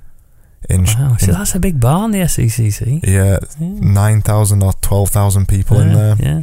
Um, I think it was probably because one of my first ever gigs I went to. At that point, Right. I, I loved Limp Bizkit. The show were amazing. They put on a really good show. That were kind of the height of their popularity.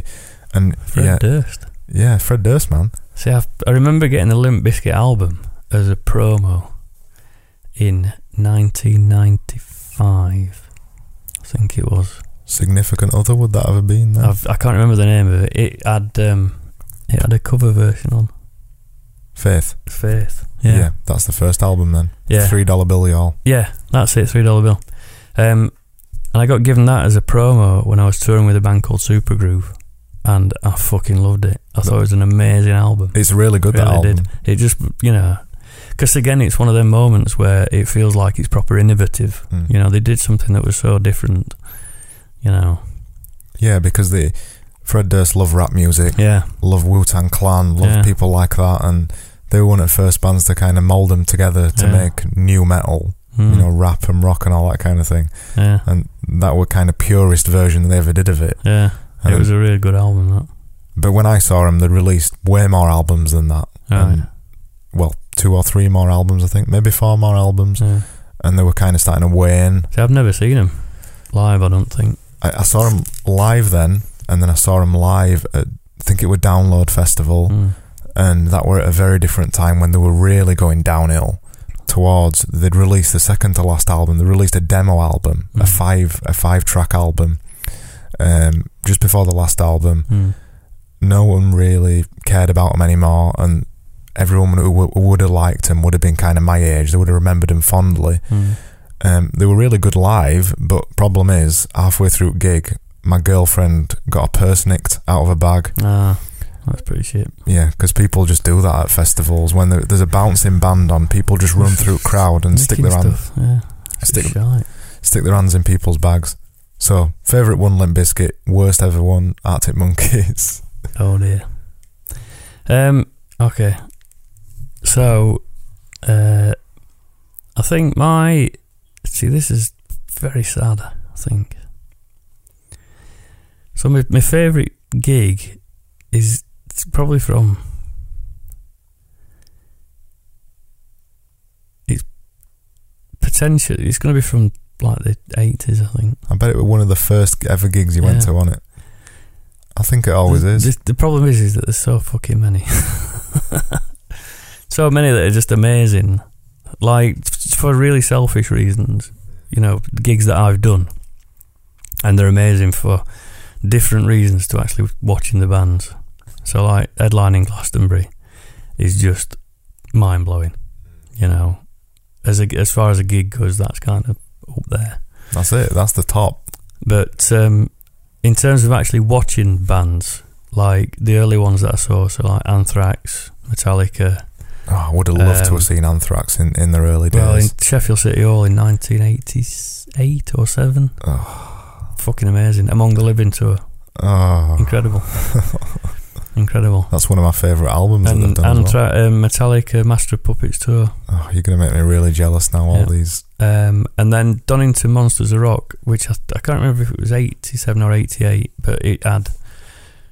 So Dio, Anthrax, Metallica, Bon Jovi. I love Bon Jovi. I'm, you know, I'm going to put my hands up now.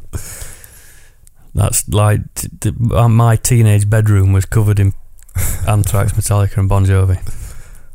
Um, so that like that festival was an incredible gig, Yeah. you know, and it was it was the first festival I had ever been to. Me and my mate Jay, I'm still friends with now, still really good friends with. Um, we drove down in his, I think we went in his battered Cortina, um, and just had the fucking best time. It was amazing. Um, so yeah, it'd be probably one of them early ones. Um, and then worst gigs.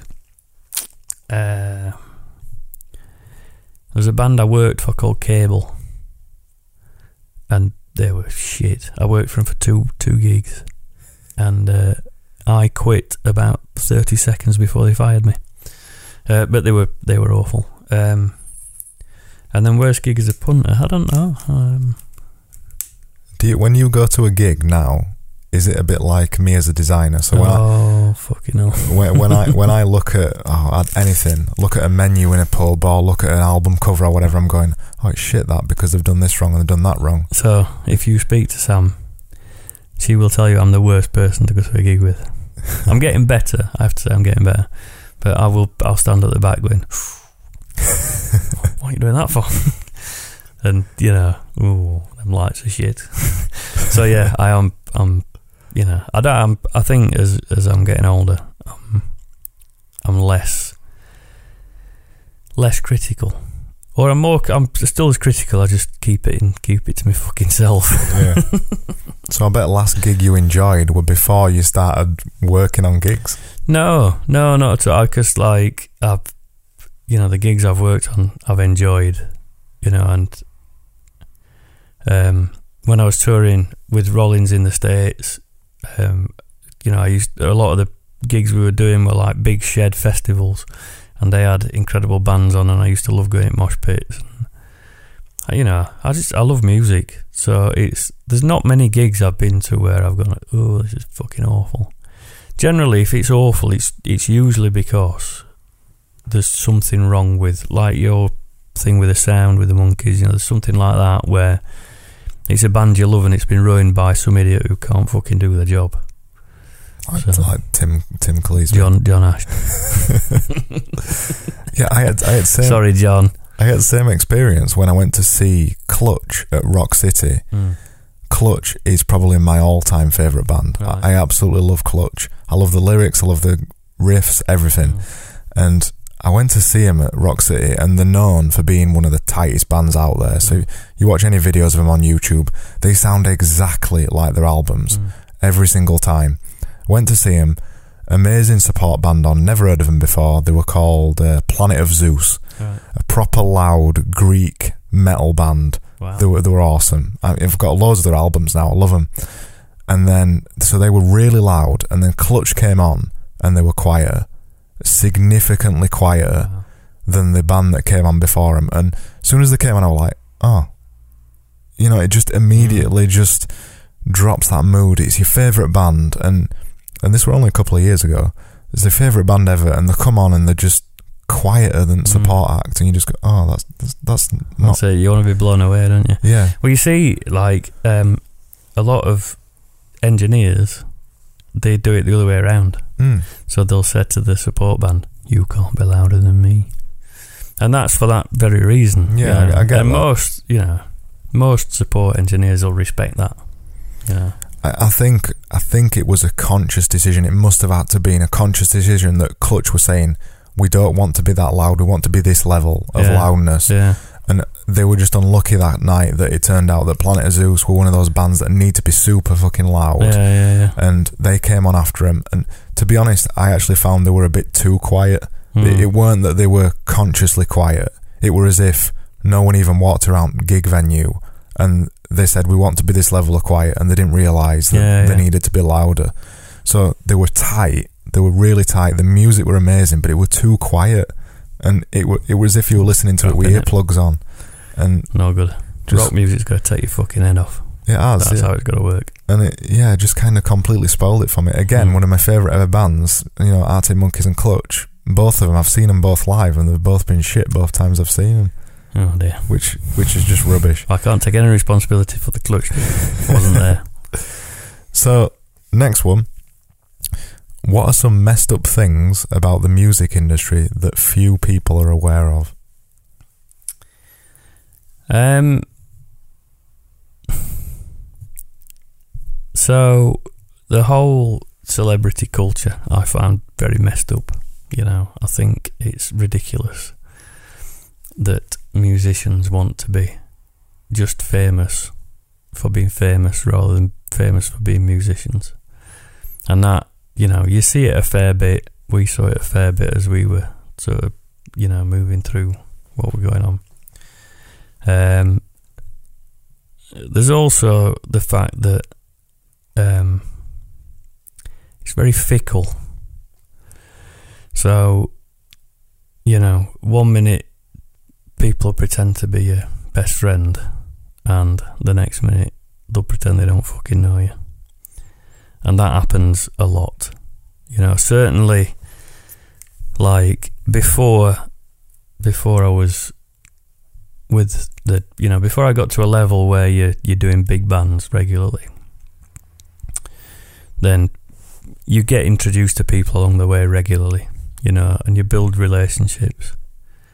And at certain points, you'll think that you've got a relationship with someone, and then you'll bump into them or you'll need a favour or something, and then all of a sudden you realise that it's quite fake and the relationship you thought you had is, is nothing like what it actually is as far as they're concerned. So that's you know I find that really shitty. That whole you know it's all just bollocks. It's just complete fakery. Yeah, it's all just bollocks. You see it in business as well, not not just in hmm. music. You see it in business all the time, and you you just see those kind of people. You meet them, you know they're just being nice to you because they want to get something out of you. And the second that they've got it, they're gone and they don't like you anymore. It's I, I don't know how you could live with yourself being like that as a human. You, you know, it's just walking around life, never making real connections with anybody. Yeah, I don't. I, f- I find it quite hard, really. To I, c- I couldn't be like that. I, I find it quite hard not to talk to someone and like them. Do, do you know what I mean? Yeah. You just talk to someone on a human level. Mm. I'm I'm not good at being that kind of psychopathic person that don't can not connect to somebody Yeah, and talking to somebody and and not making an opinion about them. But these kind of people instantly switch that charm on and then instantly switch it off. yeah. It's like it's like the, you know when when it when it's happened to me in the past with the music industry, you know, it feels like they've you've never even fucking met them. You know, they're, they're so cold. It's like fucking hell. I thought we were mates. Mm. You know, that's that's one thing that really pisses me off. That's that's a psychopath. That is the dictionary definition of a psychopath. Weirdly, though, I've been reading this book called uh, "The Good Psychopath's Guide to Success." It's a very, very good book. Um, and um, as I've been reading through this book, I've realised more and more that I've got quite a lot of personality traits that are shared with psychopaths. You know, um, you know what? I were having this exact same. I'm just trying to write that good psychopath book down because I'm going to check the it Good out. Psychopath's Guide to Success. It's by Andy McNab and Kevin. Kevin somebody. Is it really by Andy McNab? Yeah, brilliant. and he's he's like the the good psychopath, Right. and Kevin's this like scientist guy, psychologist, Yeah. and it's a it's quite an interesting book actually. Certainly from my perspective, because I do feel like I connect a lot with certain aspects of it. There's certain bits where I just think, yeah, that's that's weird. I- Like, I were having that exact same conversation with my mate the other week. We have it a lot because we're a bit similar in personalities, mm, and we talk about how we we're capable of being cold with particular people, Mm. not connecting emotionally with particular people in certain situations. And I always joke that I'm a psychopath because I'm capable of completely disconnecting myself mm, from you know if someone stood in front of me crying or it, it doesn't necessarily always affect me emotionally yeah, yeah, and I never cry at films and I, I, I'm just completely emotionless to Yeah. that kind of stuff and I've always joked that I'm a psychopath and See, I used to be like that, and now I just I cry at fucking everything. Put DIY SOS on, I'm in bits. It's really, I think it's because you get old, you soften, yeah your core softens. and then other side of it as well is being a social chameleon my mate's exactly like yeah, this yeah, yeah. I'm capable of sitting in a room with anybody and mm. just becoming what they need me to be in that scenario. Do you know what I mean? Yeah. It's, you're not you're not that same person all the time. You're not always that bolshy person, or you're not always confident, or Mm. you're not always one that always talks. I'm capable of being whatever that needs to be. They often say that that's kind of a psychopathic. You should read that book. Yeah, It's very good. yeah, I'm definitely going to read it. yeah. Other good book about psychopaths is The Psychopath Test, I think it's called, by Jon Ronson. Oh, you know, Sam loved Jon Ronson. There's a great story actually about Jon Ronson's books. Because um, Sam was reading one, and I said, "I'll have to read one of them." And uh, I said to her, "I said, oh, is it funny?" And she went, "No." I went, "Oh, well, he's quite funny on telly." And she went, "Who do you think Jon Ronson is?" I was like, "Well, it's that guy off that thing that you're watching it." And I was thinking of, um, do you ever watch Parks and Rec? Yeah. Do you know Ron Swanson? Ron Swanson. Yeah, I thought it was him. yeah. Yeah, Psychopath Test, a really good book. I'll have to read that. The Men Who Stare at Goats is one of his other books that's brilliant as well. That- Well, that film's ace. yeah, they made it into a film. Yeah, And book is a bit more true to life right. because it talks about his experiences when he went to the army into this Right. weird, this weird, fucked up paranormal division at army. I'll have to have a read of these. That See, but the problem is with reading though is that I am dyslexic, and so to read a book like that, Good Psychopath Guide, I've had it two years. I've not quite finished it yet. That's my sort of level of reading. So yeah, them two books, you know, when we talk again in a few years' time, that's uh, I might have finished one of them. Yeah. yeah. You should try audiobooks. Yeah, I can't. I've tried. Yeah, to be honest, I sometimes I can read them. Sometimes sometimes I can listen to them. Sometimes I can't. There's just something about reading. I don't know. It, it, you feel I, I read the lines over and over and over again, and I can't get past until I've. And it's not like I have to do it fifteen times. It's just I'll read it and then read it and then read it and then I'll move on and then next, you know, I might read the next ten lines fine and then I'll read it and read it and read it and read it and then move on. It's weird. I bet you understand it well though when you're done. No, it's like I have to read it a lot for it to sink in. I think I don't know. It's Some people Dys- say dyslexia, it, fucking with, dys- weird. with dyslexia, it's as if letters are moving around. yeah, I don't get letters moving around very. It's it's not. You just can't comprehend what you're reading. No, the, my like the. I, I really struggle with it. I, I can comprehend it. It's just there's something in my head. I've got to read it again and again. And then when I'm writing, I'll write. As I'm writing, it's like I'm thinking too fast, and I put letters from the words I'm thinking about into the words that I'm writing. So my writing's awful. You know, if you ever read my handwriting, good luck. It's worse than bloody doctors. So yeah. So yeah, I struggle with reading, but I'd probably quite enjoy them. I think so. I'll have to Mm. give, give them a go. Yeah. Uh, next question. There's only two more after this. In fact, we've kind of covered this one, but I'll ask it again, just in case someone else comes to mind. What are some famous musicians that are genuine jerks, quote unquote? I hate that word, jerk. Yeah. See, I can't. Who? Who? Who? Who? I don't. I can't think of any really. I'm sure there have been. They've probably blocked them out of my mind. It'll be someone like Steps or something like that, won't no, it? they were nice. Met them. I met them. Yeah. Well, Spi- th- this is what I was saying about See Through. I, got, I never got around to it. Um, when we were touring with See Through, because they were like a pop band, we were doing all those pop tours. So, like the Radio One, what did they used to call them? Live Lounge. No, they used to do these. It weren't even Radio One. It was like local radio shows. And so you'd do these pop tours, and they should have all these pop artists. Like on. T in the Park, that kind no, of thing. no, party in the park. Yeah, Yeah, not tea in the park. yeah. Party in the park, and you know, like Hallam FM used to do one, and and so we met all these pop bands. We knew them all. Atomic Kitten knew them. Steps met them a few times. Um, Five went on tour with Five for a bit. Um, so yeah, it was quite fun. But even them, like, I don't, I don't remember any of them being super dickheads. Really. Yeah. I don't know if it's just me. Maybe I'm just, you know, You just see good in everybody. oblivious to it. You see good in everybody, which is obviously a good trait. Um, I'll, I'll leave the really hard question to the last one. So, second to last one, the penultimate question: What do rock stars do after a concert? Eh, well, that varies, you know, between the rock stars.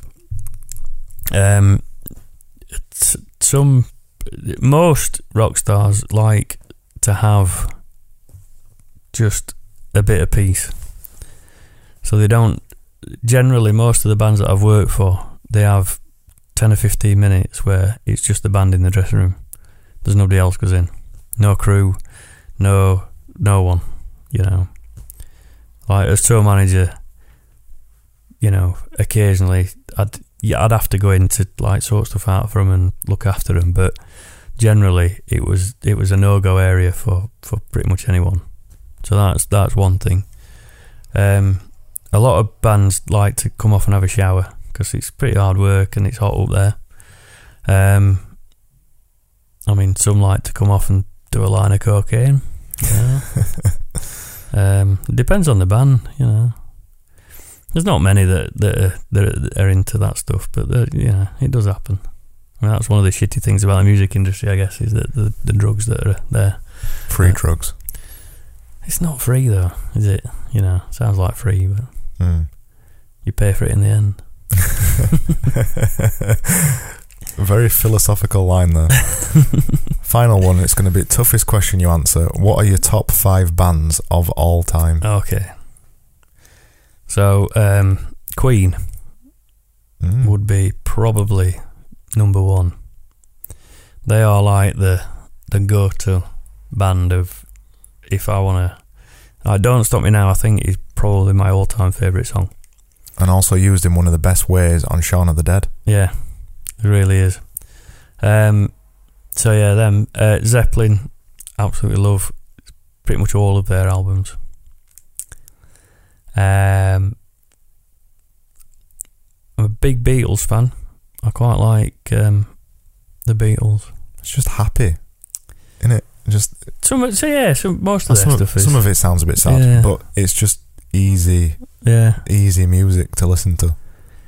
And you know, they, they again they were quite pioneering. You know, they they really did change the the sort of face of, of music. Um, I think. Uh, see, I was going to say Bon Jovi, but they're not anymore. They were they were right up there when I was a kid. Um, I ain't got a record collection to help me. Fleetwood Mac. No, no. I, I really love Rumours, Yeah, it's brilliant Um, that album. and I think. Um, but yeah, no, they're not up there. Iron Maiden. No, I loved them. Loved them back in the back in the day. Um, Arctic Monkeys. yeah, they're up there definitely. I mean, that first album was just, you know, it set the scene for a, a generation, didn't it? Really did. Um, Anthrax. No. Great band, but not not favourites. It is so tough in it to pick five. is. There's no way that I could do it Um, because I'm trying to think who else is in record collection. Way that I look at it with, with music, you listen to it when you feel in a particular mood, Yeah. and it's it's difficult to rate it. See, Van Halen, right? Jump Yeah, is one of my favourites. Like, I love that song. Hot for Teacher is my favourite. Yeah. Or, um, but then I I love Johnny Cash and his Mm. his cover of Hurt Mm. is just amazing. It's just haunting that song. Yeah. Um. You know, but diff, like I had a, I did an interview with Steve Lamacq when I was touring with the Monkeys. Um, and it it was all about like what I did for them, and uh, at the end of it, he says, "You have you pick two records, one for a good day and one for a bad day." And um, my good day tune was Van Halen, Jump, and my bad day tune was Johnny Cash Hurt.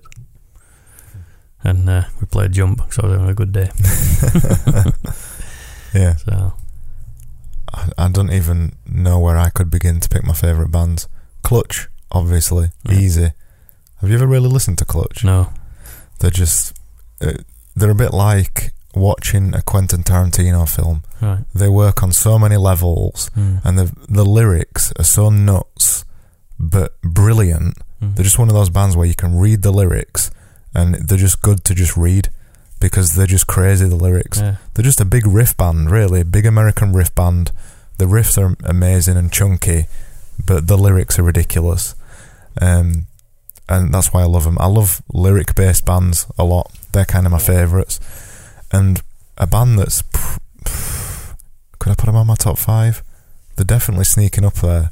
Is a really divisive band that most people don't like is Sleaford Mods. Fucking hate them. Yeah, there you go. I, I just, I just love them. I just, I love it. It's just an old man shouting bollocks over a fucking tape recorder. I just, I think, I love what I love about them most is that they don't give a fuck. They just, they purposefully record it onto a laptop, and that guy just stands there and just presses play. I saw him at, um, I've seen him twice. I saw him at Glastonbury this year, and That was a right gig, that. it was awful. Charlie my eldest, loves him, And Sam said she wanted to go up and see him to see what it was all about. And we got there, and she just went, "What the fuck is this shit?" and so we sat at the back, being grumpy old bastards, while everyone was jumping about. I just I, I, I love the really minimalist tunes, which kind of sound a bit like Joy Division cross with LCD sound system. I love his lyrics because they're so violent and they're so random and they're just they're just all over the place. Uh, yeah, they, I, like I said, I just love weird lyric bands, and they also remind me of punk. Very It, it is very punk rock, Very completely, punky. and I think it's like almost punk for, for a generation. You know, like Charlie and his mates are into them, and they're probably the band that, like, you know, you don't want your parents to love all the music that you love, Mm. and so I think it's they quite like that we hate them. Yeah, that's definitely what it is because Yeah. there's the thing about drugs and the thing about being working class. See, I don't mind any of that, but for me, his lyrics, they, it's not. That's not what comes across for me. It's just a shouty old bastard. so that's probably two. Clutch, Sleaford mods. I don't think I'd put Sleaford mods at two. There'd be five, maybe six. Hmm. Um, ACDC. Yeah, you see, they might appear in my top five. I think. Number three, Yeah. possibly even number one in terms of how much I listen to them. It's got to be up there, and I'm gonna actually, I'm gonna consult my music Cheat. to see what I've listened to most lately. See, Clutch is just always up there. I really love Run the Jewels as well. I listen to Run the Jewels a lot. Okay. Um, they won't be in top five. It's too hard to pick. It'd probably be something really classic for me as well. Um, maybe Led Zeppelin. I don't know, something like that. See, uh, what have I got in here? Kirsty MacColl. There's a guy who works down the chip shops. Where's his Elvis? Uh, what's on my playlist? Got a bit of Queen, Slipknot, Lamb of God, Wu Tang Clan. So the Foo Fighters and Nirvana. Great. Yeah, I didn't even think of those. Arctic Monkeys, I think they'd be in my top. I think I'd probably have to put them in my top. AM, AM and the first album. Listen to Ah, them to you death. see, Jane's Addiction. They are a band. Mm. Never really been mega into them. And Stone Temple Pilots, Soundgarden. See all of this. I think I don't know. I don't know. I You can't do pick. five. You can't pick, it's impossible. Yeah, Too many. too many. And on that note, we've been going for over two hours. A long time. People are going to be bored. Yeah, people are going to be bored. Anything else you want to add? No. We'll leave it there then.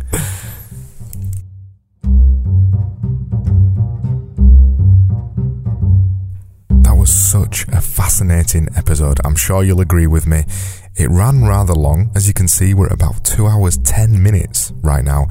But I just didn't want to cut anything out of this episode. It was brilliant. Thank you so, so, so much, Tim, for putting up with me throughout this episode, as I said in the intro, and just for being patient with me and being humble. And Tim is such a great guy.